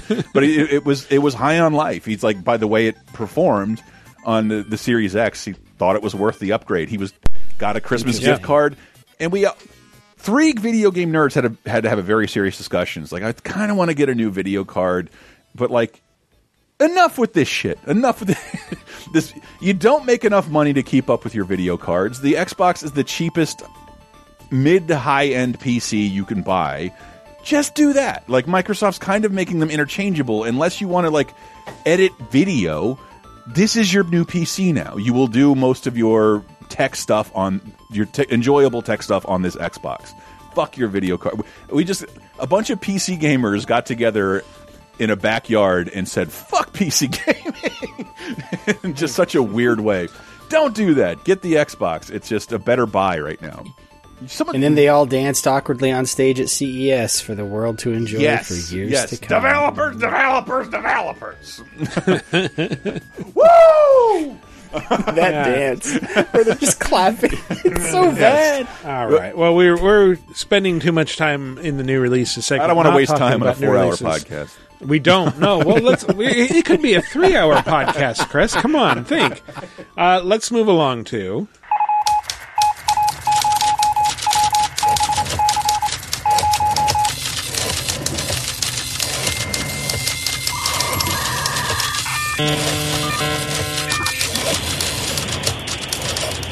News. New year, new Matty Al, new segment of VGA Hollywood segment. Also like that. You'll never work in this town again. And other Hollywood things. I'm ready for my close up. Uh, the Borderlands movie. Uh, shocker is getting reshoots. I know, I know. Uh, actually, this one is a little shocking though. So, Eli Roth is the original director of that movie, and he's apparently not available. He's off shooting a new horror movie or whatever it is Mhm. Eli Roth wants to do. Yeah. Uh, So the guy they got to come in and, and, and do the reshoots is Deadpool's Tim Damn, Miller. he's is going to come in and do those reshoots. Yeah, it's two two pretty good directors on that movie. Like I, I really do not know what to think about this movie. Like when they announced Kevin Hart as the main soldier guy, I kind of just checked out. I'm like, no, no, this is dumb. This is. This I'm, is- I'm not anti Kevin Hart by any means, but he's not exactly a mark of quality. He's- Hmm. I, I cannot believe how many things that dude is in. If I was a fan of his, I would. It's like more content than Marvel at this point. He's got Apple t Plus talk shows, Peacock exclusive Peacock shows, exclusive Pluto TV shows, movies. Kevin, take a break, rest a little. But it's I think I think it's just the fact that he's playing Roland. I'm like, dude, you're like four foot eight. You can't play Roland. What are you doing? Like, I guess that movie will be all CG, or most it, it'll everyone will be enhanced in that movie. No, how is not just animated? Like, yeah, I, I don't. That series lives and dies by its art style. You Yeah. know where I stand, and and I think Borderlands falls into that. I'm not the biggest Borderland fans in the world, and in, in that I haven't finished any of them, but I've played through multiple hours of multiple of the games. What is a movie going to do that's more entertaining than what Borderlands already does? It's not old enough to be adapted that much better into a Hollywood film. I think it'll certainly be funnier than the games try to be. Like the games always try to be really funny. And Sure. they quickly kind of gotten more. But it'd be it, it, at best, it's going to be like one of those YouTube best tubs that cuts between like you know long moments of silence, and it'll just be a best of Borderlands. I don't know. I just I, I feel like the Borderlands is so big, it's more deserving. I'd rather see a Halo movie in a Borderlands series. Instead, we Hmm. got the opposite. Yeah. Well, I mean, I'd be shocked if at the end of this year, if the best adaptation was the Borderlands movie instead of the Last of Us show, which is apparently getting like Dude, really good reviews. good reviews. Yeah, yeah. So And and yeah, like uh, I was shocked how many of the youngs are excited. I'm being forced to watch it by kids. That's that's always exciting. Something I was going to watch anyway. I saw kind of a ringing endorsement. I think it was either he did it himself or he saw someone he did and he was tweeting about it. So Patrick Klepek, big horror fan, games journalist, wrote for Kotaku, etc. I think it was either him or he said someone he follows said they got the early screener copies and they said like, hey, mm. these are incomplete. There's unfinished stuff in these, and they loved the first episode so much that like they turned it off and they want to wait for the final show with final special effects and stuff like that, like and not watch just the early access version. Yeah. They want to see it as intended, which is that Yeah. that's kind of a good sign. one of the cool things I, I thought I may have read because HBO Max hasn't broken that as much as say Netflix, but uh, you know the uh, fifty minute runtime is kind of obsolete. You can make this shit as long as you want. And the last couple Stranger Things were like these are pretty. It is you can enjoy these episodes as movies, neat, and it would be really cool to have a Last of Us first episode that it, it might be feature length. Am I? Re did anybody else see that? I could be wrong about that. That it might It's- be. A I thought it was 90-minute like episode. ninety minutes or something, which Yeah. which sort of begs the question, especially with Stranger Things. It's like, wait, if you're literally just twice as long as a regular episode, why didn't you just split this into two episodes? Like it's Well, I- uh, I think that the biggest problem. This is not the podcast to bring it up on, but why not? I think the biggest problem with binge culture in general is the experience and vibe I get from a lot of Netflix shows. I can't recreate unless I invest ten hours. But if there's a really great episode of Stranger Things that's 90 minutes, that's something that's a good adult bedtime story. And uh, cou- one or two of those episodes, like, yeah, this is this is dope. I would totally watch this uh, on it by itself, not in a binge. That could be neat. All I'm saying. it, it felt a little bit like so. What if this most recent Halloween trilogy, or however many it was, was just a series where you didn't have to wait like two to three years Yeah. between entries, and it was just like, yeah, you, you see it all at once. I Like, do wonder if Halloween Ends would have been better received because Right, maybe you could have saying, forecasted that shit a little better than, than you did than making people wait two years right uh, for what happened. Exactly. Exactly. So, uh, so yeah, looking. I, I mean, if nothing else, I am curious about the Borderlands movie and curious enough to go see it. And especially with those two directors attached, it's like okay. And if we- they, they got Cate Blanchett for Christ's If we didn't say it, Tim Miller is the former head of Blur Studios, and Blur used to make the cinematic trailers for almost every video game trailer in the universe. Yeah. Yeah. Greg, I think he did. I mean, they- they're still big in the industry. he They did, still um, make trailers, but what was it? Lost Planet Two. Um, Lost Planet Two. Oh no, Lost Planet Three. Was it three? Had a blur trailer. The cinematic yeah, trailer? LP three had a blur. Uh, yeah, I, thi- I think uh, that's a, that's a Jim Page. Tim Miller directed thing. It, like Deadpool was his Wow. break, how he broke out into Wow. movies. And uh, but but before that, he made the best video game trailers you'd ever seen. This was like right before Greg and I got there. Well, no, I was there for the LP3 Oh, Blur right. trailer, but yeah, it's uh, it Blur was a name that we like. I quickly learned as like they're, they're, these are the guys for a cinematic game. If you have an extra million dollars and want to make a two minute trailer Right, that doesn't have any gameplay footage in it, go for it. Blur. There you go. Um, let's see. Xbox has announced a, uh, a showcase. They're calling it the Developers Showcase. It's coming later this month, so I don't have any details of, of what the announcements will be. But it is interesting to note what they've already gone out and said will not be part of this. So they already said like Starfield will not be part of this January 25th thing, which is interesting. But they're kind of taking the Nintendo Direct strategy. Like they have announced that Starfield's going to get its own hmm, thing okay. in the future. It'll get its own showcase. So this is for everything else, which you might wonder, well, what is everything else this year for Xbox? Because It, it, it uh, is, all it I is a think of is fascinating thing that we're seeing now that game companies let people down ahead of time because they know this will sour the discourse and, and the mood if people are expecting something that doesn't happen. I know what you're saying. Yeah, Yeah, like- it's safer just to let them down ahead of time than build up yeah, Nintendo for the last and- couple of years are like, there's not going to be any Zelda shit in this direct. like they'll, Yeah. so relax. And so when people, you could see people in the live YouTube comments that go by hysterically fast, like, "Where's Zelda?" They said there wouldn't be Zelda. I'm still mad about it, but I guess I can't complain.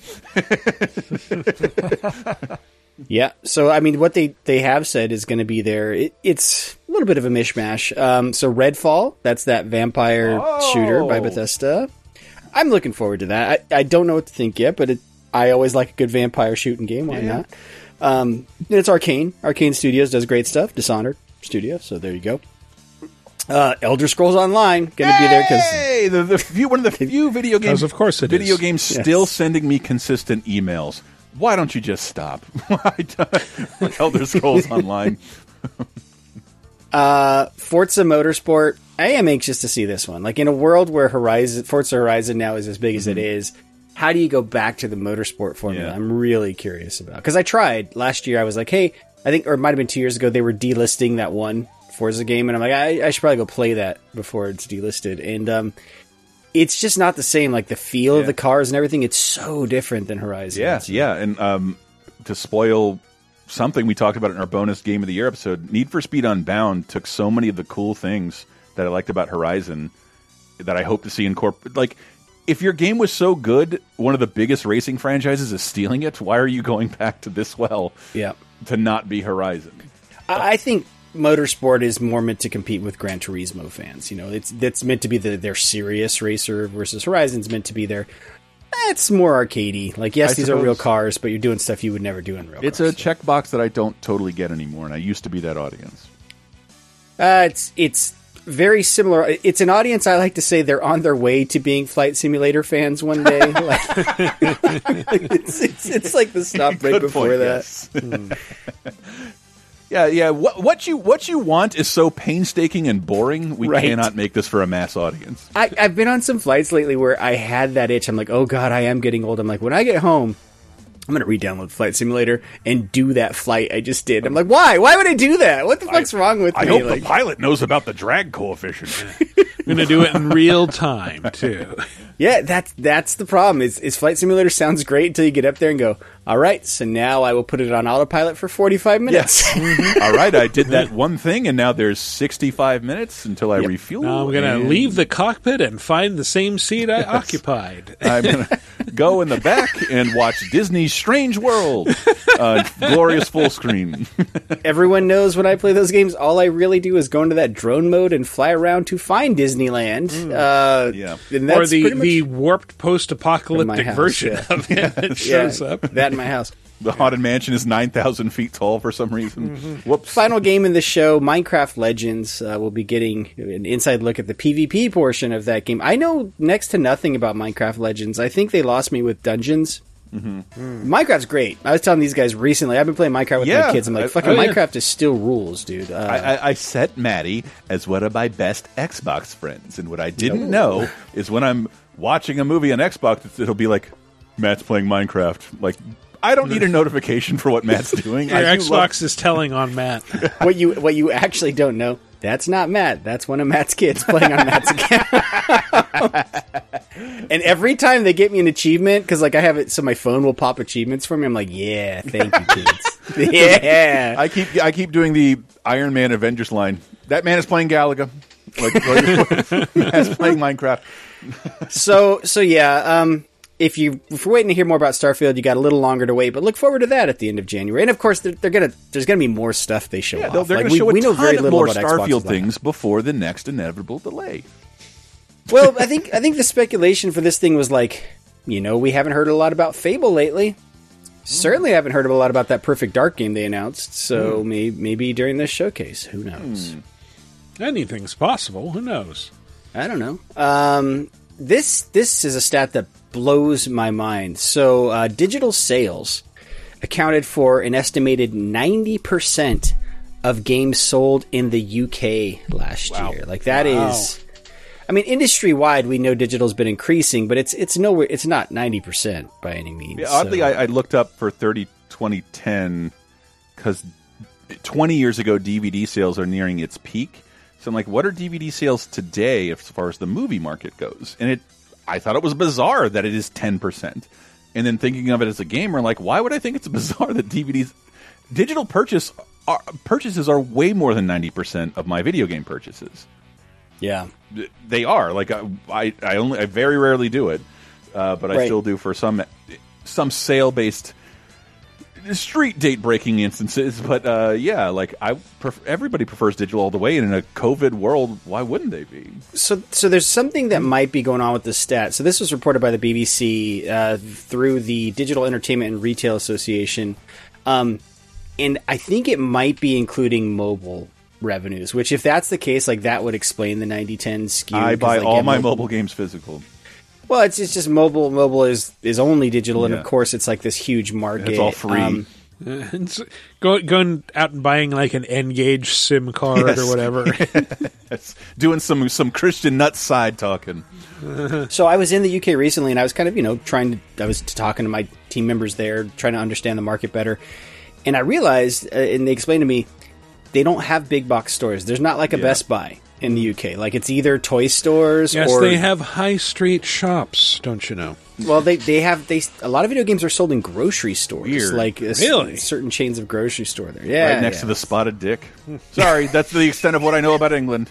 Apologies. It's all day all day long. It's wild. Yeah. Mouthfuls of dick with spots on them. Uh, Why do you think Harry Prince Harry wanted to leave? He's like, I'm out of here. Just- Yeah, I'm going to look at the, the listener map next week, and like the UK is just going to be completely dark, and we've lost all of our listeners. As if we still have any listeners. Sorry, it's so expensive to visit London. Come to Tampa. I'll show you a great time. Hell yeah. Uh, let's see. Um, Sony has sort of quasi announced the PlayStation 5 shortage officially over. Yeah, that's an odd. It's an odd claim to make, given I still haven't seen one in the wild. I mean, yeah, I'll, I'll consider it's over when I go into Target and see it Yeah. sitting in that case. I look every time, and I've never seen a. I think I saw it wild. once at the holidays, but uh, they, I mean, they're claiming they've sold 30 million units. Um, and, and they, they coupled that with the announcement saying that the, No, the Greg. shortage If, was you, essentially the, over. the news report they released is that they've sold. It's why I think they're not fighting scalpers that hard. They've sold as many PS5s as they've sold PS4s during the same time period.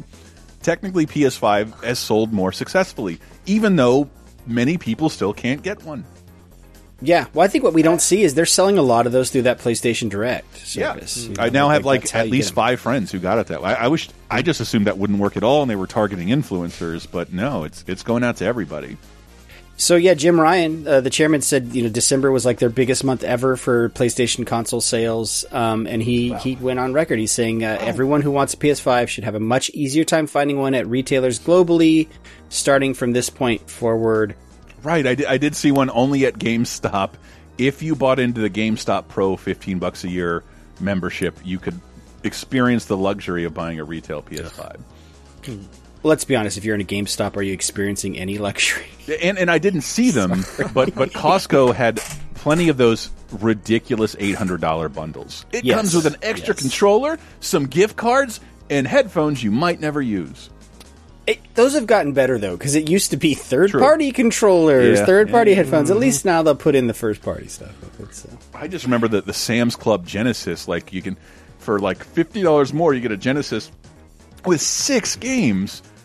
Like all the good ones, like most of the good ones, it was like Moonwalker and Altered Beast and Sonic and Columns, and I can't remember the other ones. I'm pretty sure one of them was a man. I can't say it. Joe Montana, that's the guy. Hmm. I can't Montana. believe it. I can't believe it. Joe Mantegna football. Got Joe it. Mantegna football. Maybe there never was a football. so yeah, if you've been wanting a PS5, your odds of getting one apparently have gone up. We uh, we'll see. We'll see. Yeah. Thirty million units. That's that's not nothing to sneeze at. Thirty million PlayStation No, 5. I, I couldn't believe it. They were saying it outsold the PS4, which shortage felt considerably less long. So that's the only thing that infuriates me because I think scalpers have taken advantage of this, and and Sony can't be happy because they lost a lot. They lose a lot of money and faith with scalpers. Well, and apparently, so I think the last time they reported big unit sales, it was like June of 2021. They were at 20 million Mhm. consoles sold. So 10 million since then. So about a That's year and great, a half, 10 yeah. million. Yeah, can't nothing to sneeze at. But uh, I mean, when are we in the second? Is it two and a half years? When did these things launch? Is it two and a half years ago? I'm one and a half years confused. ago? November 2020. Is it really? It, this generation will last forever. this generation ain't going nowhere. Well, we're we're coming up on the 10 year anniversary of PS4 and Xbox One. yeah, That That's kind of crazy. That feels nuts, man. That that uh, was that a.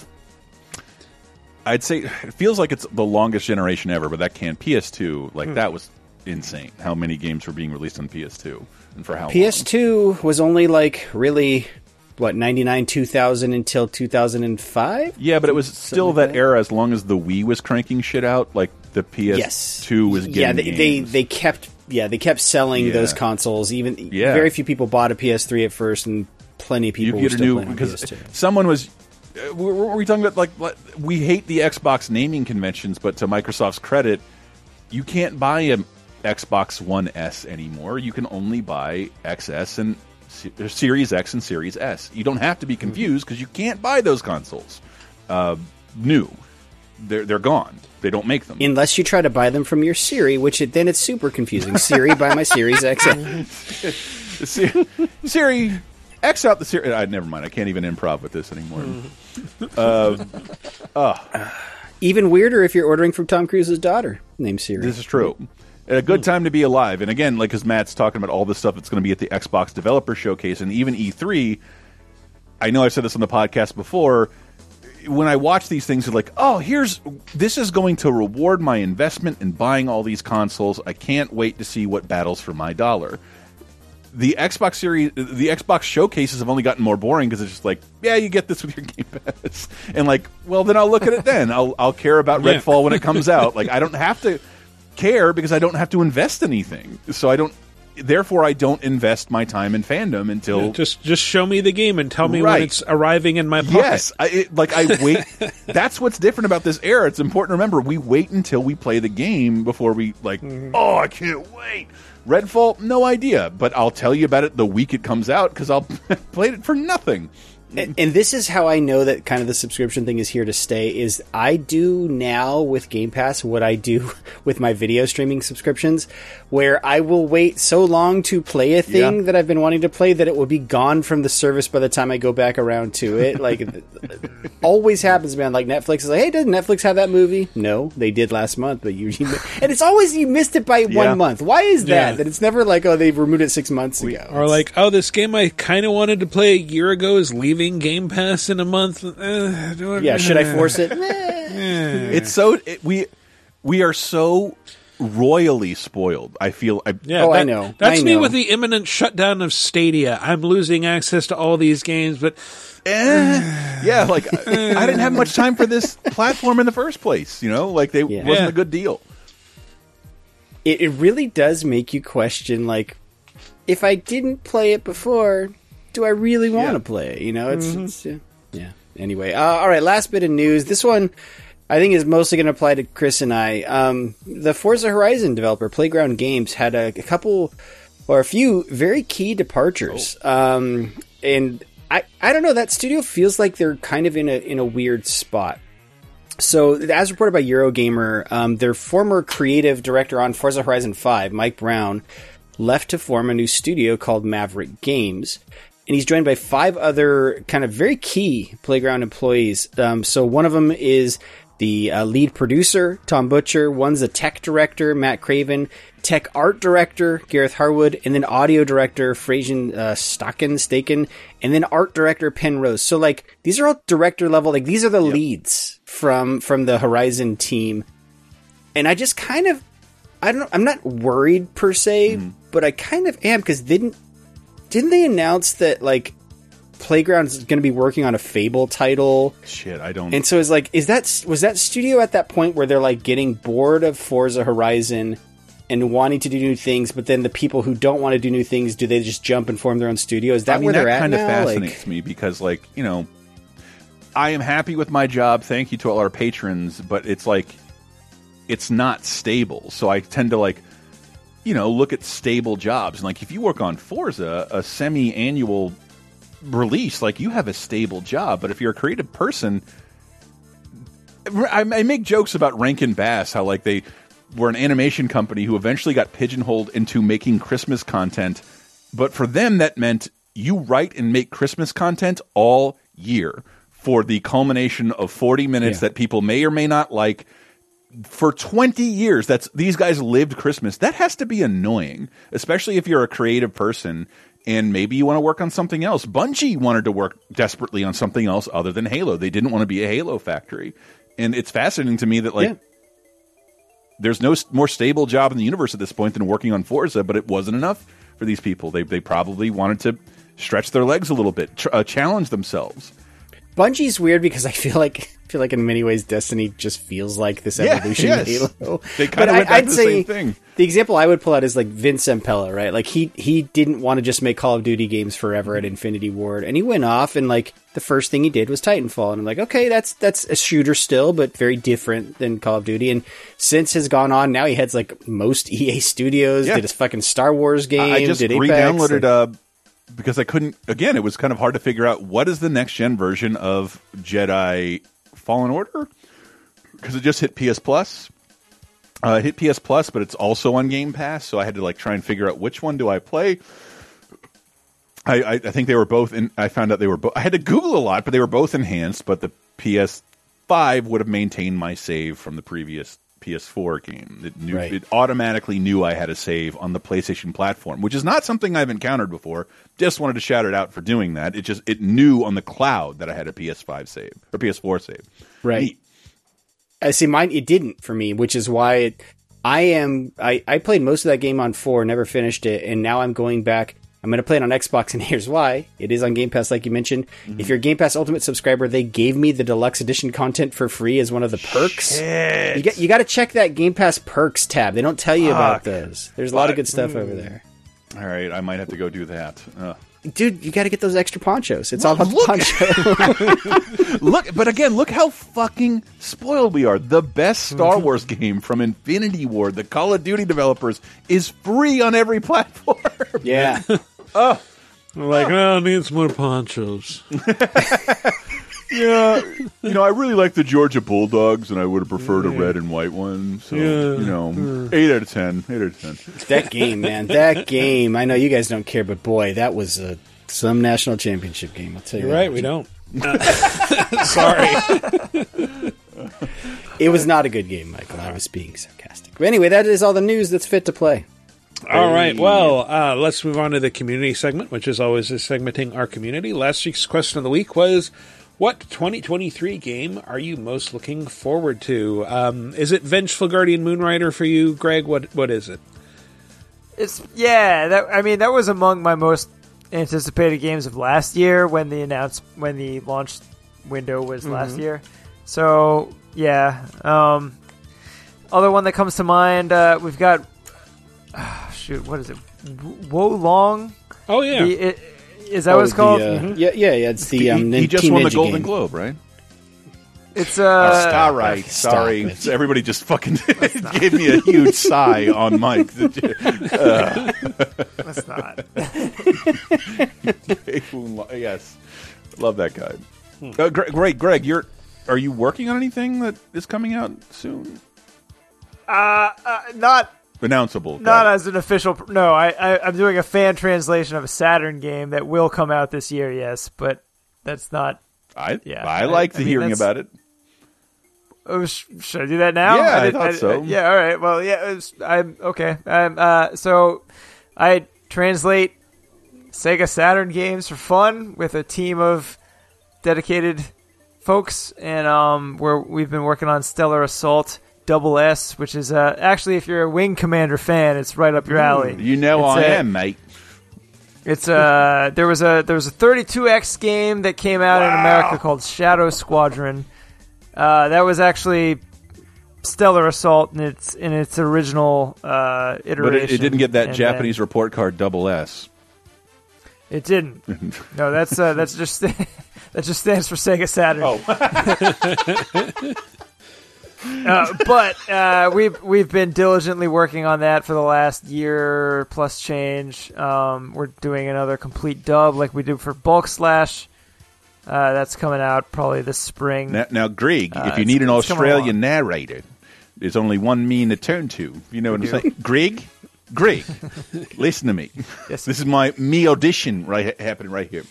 Um, They don't say me. They don't Yeah. say me on No? this. They're not- That was also more New Zealand. I thought they were where you- You pirates. were, Uh, you were doing yeah. Murray. Yeah, well, that, that was straight out of Yeah. Flight of the Conchords. You're doing like yeah, Greg, odds on me, dick. yeah, sadly, That's how you learn how to say Greek that way. the most New Zealand uh, entertainment I've seen is the bonus features in the Lord of the Rings special editions. So I've, I've seen way more Australian content that way, uh, New Zealand content that way. I I don't was know. gonna say it's still Kiwi content, man. That's- yeah. By the way, that's that's free. If anyone wants to start a YouTube channel called Kiwi Content, that's yours. I'll give that to you. It's probably already taken. Uh, on VidGameApocalypse.com, one of the first responders was Giant Short Stacks, who says, You guys already mentioned a bunch of my most anticipated games of 2023. Sorry. But I've got to champion Oxenfree 2, going from Night School Studio style dialogue system to any other game. Feels like going from Quake back to a game that asks you to aim with page up and page down. Oh, Oxenfree 2 looks amazing. Yeah. Normally, games have dialogue that's stilted, pausing between a la carte menu choices with shot counter shot cinematography that looks locks you in place until the game's done with exposition. I wish every game would allow me to poke around an environment, crack a beer, or just pace back and forth when my character is supposed to be exasperated with their comrades infighting. The first game also had story hooks I won't spoil that can't be replicated in any medium that doesn't have a nonlinear narrative, a friends list, and new game plus modes. So I'm interested to see what Night School has in store for this second trip to Edwards Island, both in terms of mechanics and storytelling. Why is this so beautifully written? This comment. Yeah. Know, it He's just- an it Oxenfree. really he's an Oxenfree fan. Have you played it? Yeah, he's been Yeah, I learning was from gonna it. say. You know, I fired it up uh, when when I was hanging out with my wife one night, and uh, she was so annoyed by the VO within like 15 All right. minutes that we had to shut all it off, and I Wow. and I kind of agreed with her. Then she might enjoy the uh, collaboration I'm looking forward to when Night School works with my favorite skateboarding game developer to create the game OlliOlli. Yeah, come on. I was, I was waiting to do that in my Australian I feel like accent. this has come up before on Ollie show. Ollie Oxenfree. Fuck you, listeners. Weird. That was funny. Why are you saying fuck you to the listeners? Because You're they the ones groaned. I groaning can at tell you. they were groaning. I know they were groaning. All right. Vocalix uh, as I sorry, I was in the middle of a Rick Sanchez I was going to say a Rick moment. Um, question of the week. I'm out of my mind. God, excited for. You know, for you're doing your Rick Sanchez. You don't pause. You keep talking I through know the it, burp. it just hurts. I, I would normally do this off mic. Uh, I've never been able to get into the Elder Scrolls games because I'm not a fantasy guy. I'm, I hear you, Vocalic. So Bethesda's first original IP in a long time, uh, being a sci-fi space RPG, is right up my alley. I'm also excited for it to be the next big game to support modding on consoles because Fallout 4 modding on Xbox has given me endless entertainment for the last seven years. Uh, man, it's been seven years. Um, I just hope they're not. I'm not jinxing the game into another delay by mentioning it. The official support page from the, for the game is up, and there's a rumored Microsoft Game Showcase this month. And Matt mentioned. Blah. blah. oh wait, no, no, there is a support. Uh, yeah. So here's hoping we'll be playing it soon. Yeah. Here's hoping we get a Randy Macho Man Savage version of the Deathclaw for Starfield. Ooh yeah. Yeah, I took an arrow in the spine, man. Took an arrow in my elbow, had to retire. yeah, Yeah. that would have been more appropriate. uh, Wario Drome says, For me, it's got to be Pikmin 4. There's really no game that has ever replicated the Pikmin experience for me. Uh, that sensation of being one inch from the natural world in all its splendor. Uh, seeing the distant sun cast diamonds over the surface of a puddle full of scattering tadpoles, then squashing bugs and stealing their treasure. Not sure what the hook is going to be, but it's been in development for like a decade, and that's always a good sign. Right? I, I, lo- I love this. Right? This this guy Wario Jerome just described the perfect environment where you can't play video games, but you can see for free all the time. Uh, he also, by the way, another beautifully written comment. I don't know if, if it's just like a trend, Greg. I just picking out the beautifully written comments. He's talking about like cascading diamond light shining, shimmering off things. But sir, if you want to play Pikmin, like just play Tinykin from last year. That game fucking rules. Yeah, that's true. I'm Very impressed with the caliber of writing on these comments. We have good fans. Uh, do you want to read uh, Jack Rodriguez Doherty, Greg? Yeah, okay. So we got Mina the Hollower. I loved Shovel Knight like everyone else, and I can't wait to see that developers their take on a different kind of game. All the things they've been sharing via Kickstarter update makes it look incredible.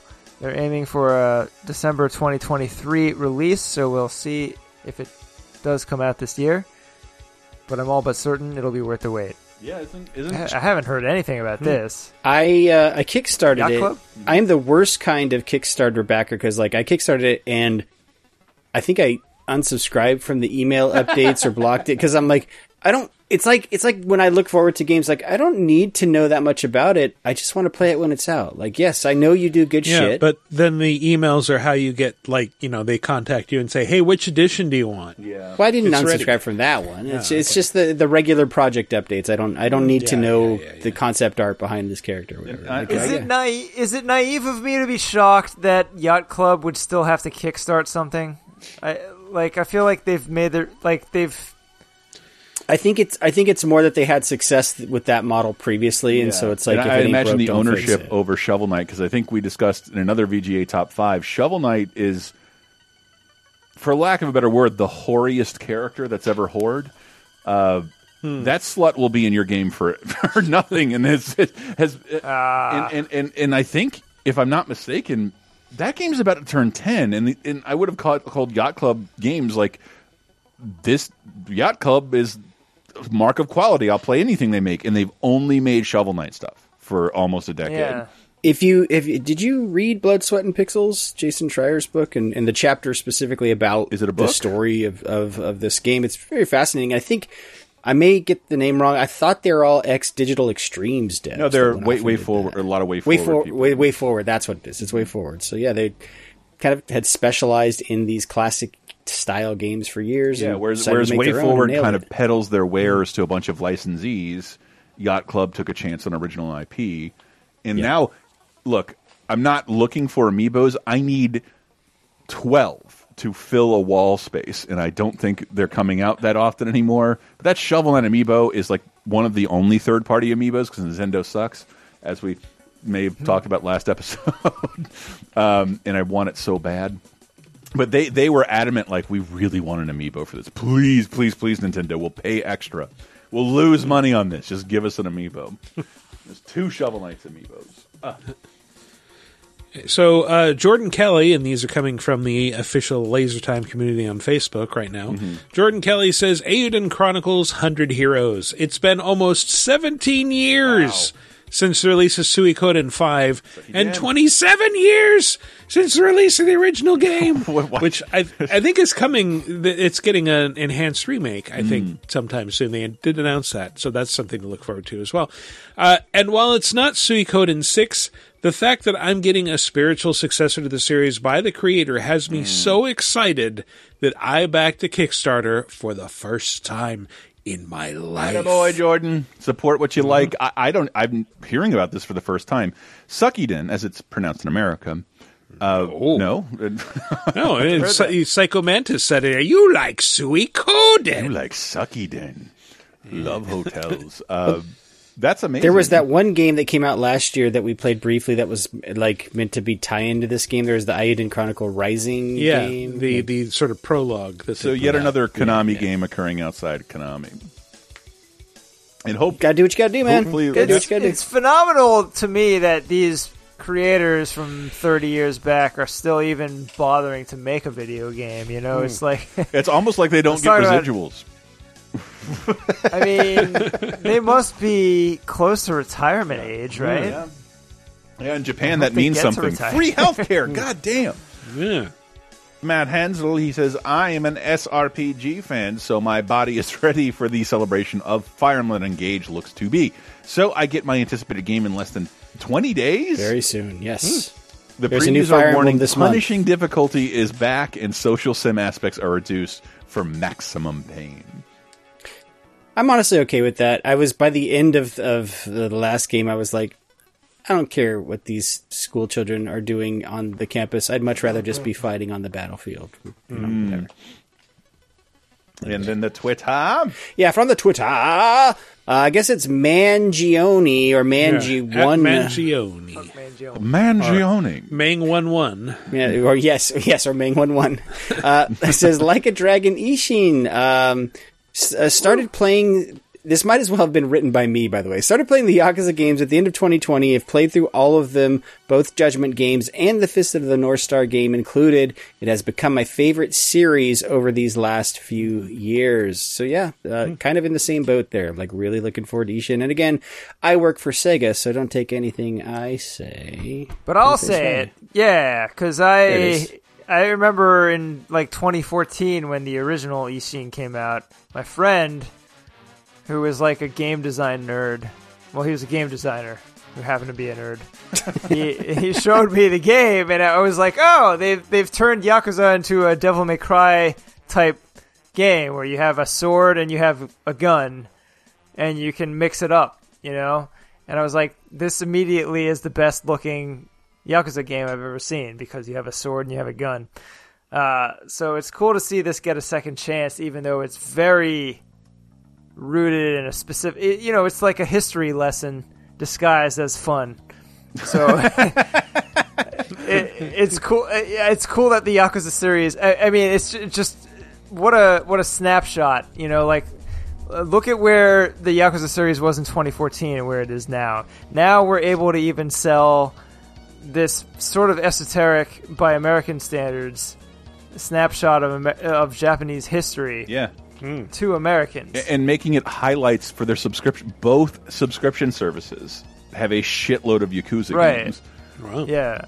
And, and, and Greg, uh, just to break, before I forget, d- I, I- Greg, I don't know how familiar you are with 30 2010. We talk about game. Oh, yeah. Things released 30 20 and 10 years ago. every week I watch. 10 years ago this week is Devil is DMC.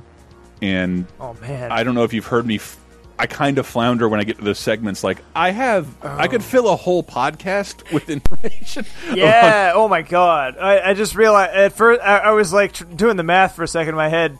I was like, wait, Devil May Cry is only ten. DMC. Wait, oh, you mean the reboot is ten? Oh god. Oh, yeah. Whi- Which is a wonderful game that led to one of the worst, some of the worst moments of my professional life. Oh, same. Yeah, I'm. I'm st- I, I literally spoke to a therapist about that game. wow. And Greg was way more involved with me. I'm like, everything I've played of this is amazing. Why are people? I even played that clip. Like, it's only game. Why you have to be mad? like, like, It's why you have to be mad? Uh, DMC was amazing, and we were working on it, and it was profoundly, profoundly uh, like made me distraught. I, I, I love that game so much, but the experience of working on it was so bad. And, and not because of, of any of the people I worked with, by the way. I'm talking about fans. Uh, Greg, do you want to read Young Red 93? Young Red, my new favorite rapper. Aside from Tears of the Kingdom, the game I'm most looking forward to is current to currently is the new Theatrhythm game. pronounced it I, I know, I, I know, I know this name. I just never knew how to say it. No, it. he's the only person to ever pronounce that correctly. yeah, it's actually, amazing. you, you you, guys have been doing it wrong for years. That's how you say that. I can't even try. Theatrhythm. I loved Curtain Calls, and I'm excited to play and listen to almost double the track list on a system that's not 3DS. That Hmm. I can certainly Oh, yeah. Yeah. vibe with. Which, The- yeah, working with Greg 10 years ago, Theatrhythm was almost my life on the train to work. and I loved that game so much. And I'm baffled what more can you do with this series other than, oh, get it off the 3DS? Yeah. Great. Step one. I'm puzzled by the start of this comment. Aside from Tears of the Kingdom, first of all, is that do you guys know what Tears of the Kingdom Yeah, is? it's the new Yeah, Zelda. the new Next Zelda Zelda game, game. dude. Why? Okay. Oh, oh, that's that's the new Breath of Yeah, the Wild. Breath of the Wild Yeah, too. yeah, Yeah, oh, God, yeah. I didn't. So know we that. know where Greg stands on Breath of the Wild. I don't give. Uh, it's too. I don't. Yeah, my wife loves it, but I don't think I have the attention span for it. Uh. I'm just wondering why it's dismissed immediately. Uh, Be- because comment. we, we talked a lot about it on the show, and they're trying to talk Yeah, about yeah. things that we didn't mention already. Gotcha, gotcha, gotcha, gotcha. Mm-hmm. Okay. Uh, finally, Shy Guy Fieri says, I am so hyped for many of the games coming out this year, but since you already touched on the ones I'm excited for, I will instead focus on a game announcement that we should be getting this year. The next game from NetherRealm Studios.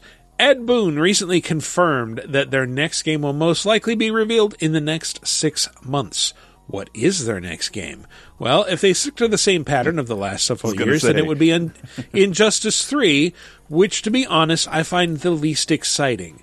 Injustice is a well made series, but the gameplay is a little slow for my taste, and I am really tired of evil Superman stories, which only exist th- to supply the Bat fandom with masturbatory fantasies of Batman beating up Superman. tell 'em! Wow. Tell So 'em! good. Even though Superman could just chuck him into the sun.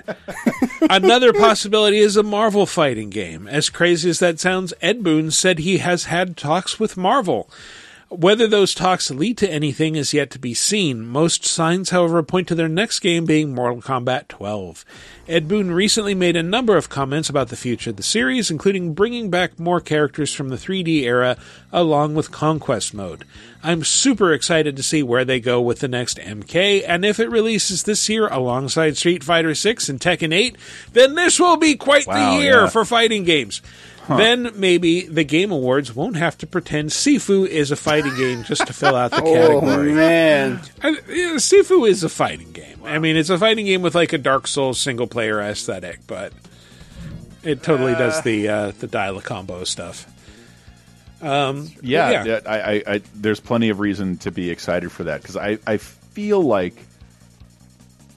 doesn't NetherRealm get a lot more mileage out of the Mortal Kombat series than they do Injustice? It just seems like a lot of kind of tireless IP work to have to work with DC on something like that. A Marvel game seems insane, but remember, Warner Brothers Interactive, they are the previous publisher of the last Cars game. So hmm. with Disney kind of bowing out of the games industry entirely, yeah, it's not impossible. It's even less impossible to see Marvel characters show up in an Injustice game, in my opinion. For real, how cool would that be? Hmm.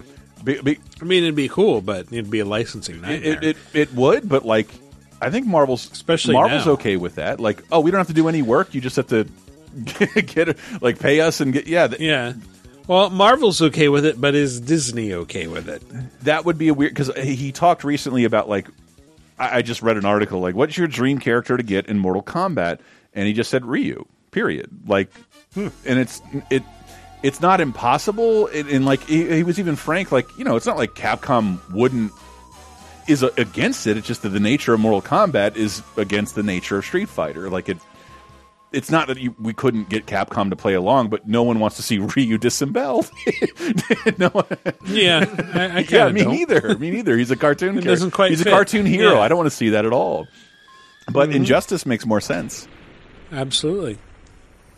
Okay, so new question of the week. What game series would you want to see enhanced by FMV or voiceover?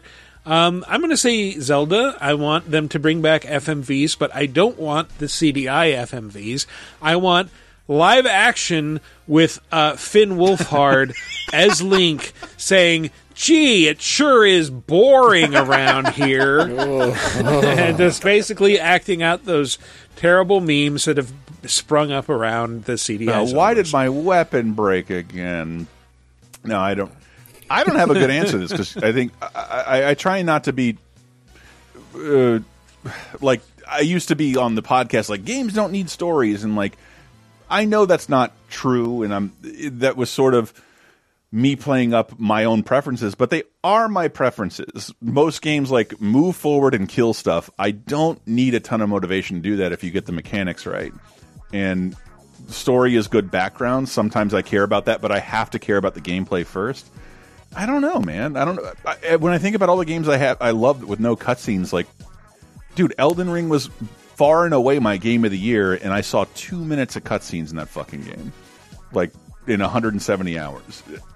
Was my was any of your love of the game de enhanced by the lack of cutscenes and voice acting? I mean, there were a lot of cutscenes in that game. I, but it was like it was like two sorry. minutes every four hours, and like this is good, this is appropriate, uh, and it was and they were always so brief, and you, you never had to see them over and over again. They were really good about that. Mm-hmm. So, yeah, I don't have a good. I really don't have a good answer. I don't think there's. A, Unless it's Moog. I think you might be taking the question too literally. It can also be joke answers. So, so I- Oh, I'll give you, I'll give you an example answers. of mine. Yeah, and you I can gave see a joke answer right off the bat. Come on. Custer's Revenge. Stop. All right. So, um, I will I will give one that is it's, it's a joke answer, but I think it would be really cool. So, you guys remember when Need for Speed for about five games there did like FMV cinematic Yes. stuff where it's like you Mhm. just Run. meet you meet this Vin Diesel like character who's going to challenge you to a street race. Um, Tony Hawk is a series that I always I hated the cinematics featuring Yes. the 3D models of real world skaters, and I'm like, just make that FMV. I want to see real Bam Margera, or it wouldn't be those guys now because they're all like old and Mm. retired. But like, give me just skaters doing stupid you want to see a, a real shit. Eric Sparrow? Right, like like half of skate culture is dumb video stuff anyway. true. So just have them in there, you know, like doing doing dumb FMV cutscenes. I think it would be very quaint, but just like it would totally work for the Tony Hawk series. Like that's who I want to give me the mission to f- fucking collect the, the letters to spell the word skate. Sure, have have have an FMV version of of them doing that. Like I'm totally fine with that. We could have a segment where Tony Hawk gets asked if he if he looks like Tony Hawk or whatever that fucking joke is that he's been doing on Twitter forever. So. Yeah. like, hey, are you, are you Tony Hawk? Yeah. Why? I think that's my favorite. Why not? Yeah. See, you know what I would ask him? Hey, man, are you the uh, Pizza Hut delivery guy from Gleaming the Cube? Is it? My favorite Yes. was was his tweet at an airport security checkout line. Anthony Hawk, like Tony Hawk. Tony, yep. I wonder what he wonder what he's doing right now. This in, this I, Well, part of it is like, you know, as people get older, their hair gets darker a lot before it goes white. And so, like, he used to be this, like, bleached, blonde, California looking dude with a McSqueeb, and his, like, hair's short and cropped now and very dark. It does not it's look true. like You, if you watch the opening of Jackass Four, he gets hit by uh, Godzilla cum so hard his his old school wig falls off in the opening. It's awesome. Again, that's a recommendation for the movie, by the way. Godzilla Does that feature cum. Pontius as Chris Pontius' actual dick as the monster in that one? Yeah. Spoiler, yes. I thought it was going to be Wee Man doing something, but it was an actual dick being Jesus. bit by a turtle. Please, please watch. Michael, you haven't seen this? No. Oh, just Oh my watch the opening. You'll love it. I don't know if it's got a dick bitten by a turtle. Think of the turtle as Gamera. all right. So, yeah, uh, that was Tony Hawk's my answer. What about you, Greg? Schmeg. Uh, look, any classic Super Mario Brothers game would be enhanced by Charles Martinet going, "Woohoo!" or you know, "It's a me." If I don't get the key, then I can't break down the spirit wall. Oh no! It'd be awful. Someone, but yeah, I mean, I think that's as good an answer as any. Someone, someone should say it. Sure. Charles Martinet is great, you know, and he's losing his purview over Mario now that we have uh, the advent of uh, what's his face, One of the Chris's. Chris It's Pratt. those Chris, but uh, but Charles Pratt, Martinet's yes. in the movie. You know, Oh, it'd be even is? funnier. It'd be even When he funnier if played they got Chris Pine to do the Mario voice in the video game instead of Pratt. Just get a different Chris. Ah. Should be- it should be Chris yeah, Evans. The, uh, I'm Mario, Super Mario and this is what I do. with uh, Chris Pine. Now that is the Mushroom Kingdom's ass. That's my answer. I'm Mario. That's a much better Chris Evans than me. I was doing Chris Pine. Wasn't there a whole SNL sketch about how to tell the difference between Chris Evans and Chris Pine? No. Or Hemsworth? Uh, there was there was something with the Chris's. Yeah. Anyway, um, what game series would you like to see enhanced by FMV or VO? Uh, let us know. Go to VidgameApocalypse.com, answer into the comments for episode 506. Alternately, you can visit us at the official Laser Time community on Facebook. There'll be a thread there where you can answer, or ping us on Twitter at VG Apocalypse, and we will read the answers on next week's show. Anyway, that's been our show. Let's go some plugs. Uh, Greg, is there any place people can find you that you'd like them to know about? Uh, I'm at Lacquer Leaks on Twitter. Lacquer as in lacquerware, and leaks as You in. say, you say this like this is the word people normally encounter. You might want to spell lacquer. I guess I. L A C Q U E There you go. And then leaks. L E A K S. What does that mean? I've never asked you. Lacquerware? Mhm. It's just a. It's just like you know bowls and shelves and stuff that have lacquer on them. Yeah, it's like- a, it's like a it's a big thing in Asia. I wooden guess. wooden things treated with I enamel. really overestimated how familiar this would Is be. that to people. is that what they mean by a shellacking? no, Mhm. that's wait shellac. Isn't that what you do to like? Isn't that like a taxidermy thing? that got darker than I thought. I'm looking it up now. I don't think it is. I, like I think if you, it's just like uh, you don't know what lac. You surely know. Look, what lacquer you, you've is. been to a It's just like Japanese restaurant. You've eaten out of lacquer bowls, stuff like yeah, that. it's Shellac just, is just like a resin. glossy. It's just like a glossy coat you put on This stuff. might surprise you, but I've never asked about the bowls in any restaurant I've been to. Well, maybe you should. All right, I'll you let go you to know. a in restaurant and say, "What kind of bowl is this?" It's like, "Hey, what do I look like? The bowl expert I'm over a here." bowl guy. Look at me. I'm winning a Super Bowl over here. They- Like, I'll, I'll ask the Panera people next time I'm Yeah, there. yeah, yeah. Do This is where am I? What's this made out of? And they'll be like, "It's plastic, you asshole." What did I hear about Panera? How do people refer to it? As it's a restaurant you go to to learn bad news. Like that's where you, you go to tell someone you you've gotten a diagnosis. Yeah, the dude. If you've doctor. never been to, haven't been to a Panera recently, it is like really Starbucksified, and they're like. Hmm. I only go for the unlimited sip, sip club. Don't treat me any differently. I have a subscription to Panera spoiled, coffee and caffeinated spoiled, drinks. so spoiled in this podcast. Uh, but but Wow. like it's, it's huge, and there's people who stay there all fucking day. On the times where I'll get a refill four hours later, there are people still there doing Mm. business, like doing fucking uh, Zoom calls on on the job. It's I I, I have never really seen that in a Starbucks, but I see it in Panera all the time. Wow, that's terrible. Sorry, I bored everybody, but it's true. So yeah, I guess you're plugging Panera. Then I guess. Oh yes, that, that, I'll reserve my plug for Panera Unlimited You Sip that Club. you pick two. Ten dollars a month, you can get charged lemonade for uh, ten bucks a month. Unlimited drinks, pretty great. Their food, fucking deplorable. Throw it into the sun, just terrible. it voted for Trump. Uh, their food voted for Trump. I want my sandwiches with less chicken and bread that cuts the roof of your mouth. That's what everybody wants from a sandwich. Panera bread. Uh, but uh, yeah, 30 2010 this week. Super exciting. Uh, sort of the basis for this. Uh, and then on patreon.com slash lasertime, it's a big week. You will get your Sick of Star Wars Empire episode. I'm cutting down the third and a half hour as we speak. And um, and a new VGA show. Tootsie, we talk about Tootsie, 48 Hours, and we uh, 80s in depth just went into Superman 2, both versions, and that is the most fascinating alternate cut I think in movie history that we ever really got to see. Even more fascinating than the Snyder cut and more distinctive. So that's really fun to talk about because the Superman movies are wild train wrecks that were incredibly successful despite the behind the scenes, which is nuts. Uh, a, a true template for how not to make movies. The Salkinds, they're wonderful in that sense. The Superman movies, R.I.P. Christopher Reeve, R.I.P. Ned Beatty, uh, R.I.P. Margot Kidder. Almost everyone involved is dead. So, yeah, R.I.T. Terence Stamp, Zod, baby, Yep. and whoever that fucking Richard Moll looking guy was who played the other. Never mind. Uh, I secede my plugs to Matt. Um, I enjoyed Gene Hackman in Superman movies as Lex Luthor. There's my plug. Go uh, go watch. What, what if he movies, guess. refused to participate in the filming of a second movie and they just put a stand in for him?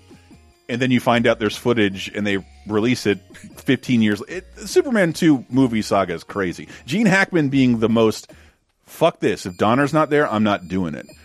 Crazy. Almost everyone else participated in some way, but not Gene Hackman. And he's still alive and looks good, by the way. Hasn't been in a That's movie my coach. since That's 2004's Welcome to Mooseport with Ray It's Romano. Coach Jimmy McGinty you're talking about there. You watch it there, bud. Jimmy McGinty? What? It's from The Replacements, one of the best sports movies. Good lord. um, let's see. What I will plug is patreon.com slash lasertime, where Chris is supposed to be posting the second of our two bonus Game of the Year shows. We already did the ordering show, so you learned how we arrived at the order of our top 10. forgot, and now you're going to get the extra show where we talk about the games that didn't quite make the cut, but were some of the host's personal faves. Including Greg, So right? to get access, uh, Greg Greg's on there with me talking about Sonic Frontiers alongside our friend Brendan Hesse.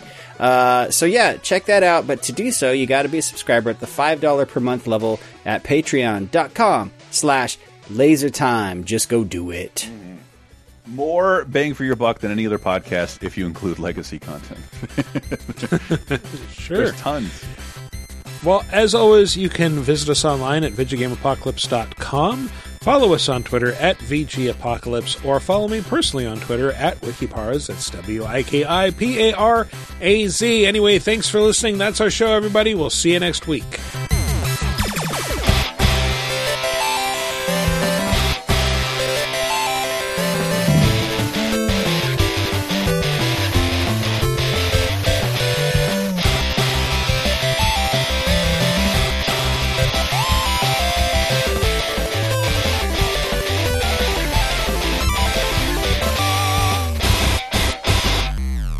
Do. Hard out right before the uh, show. Good for me. What? Nothing. Did you say you were going to rip a fart out right before the No, I just did. It's Man, God, it fucking stinks. Thanks for sharing. Ugh. I wouldn't do that in front of Greg. It's not as satisfying when you live alone, though, right? It's no, like, there's no one to bother with it. Not even my cat. Cat doesn't care. No, she farts even worse, man. Like it's just like at at my girl's at you. I'm like, no, my farts smell like farts. her smell like shit. It's it's awful. It's a different subtle, smell. subtle, subtle but key distinction.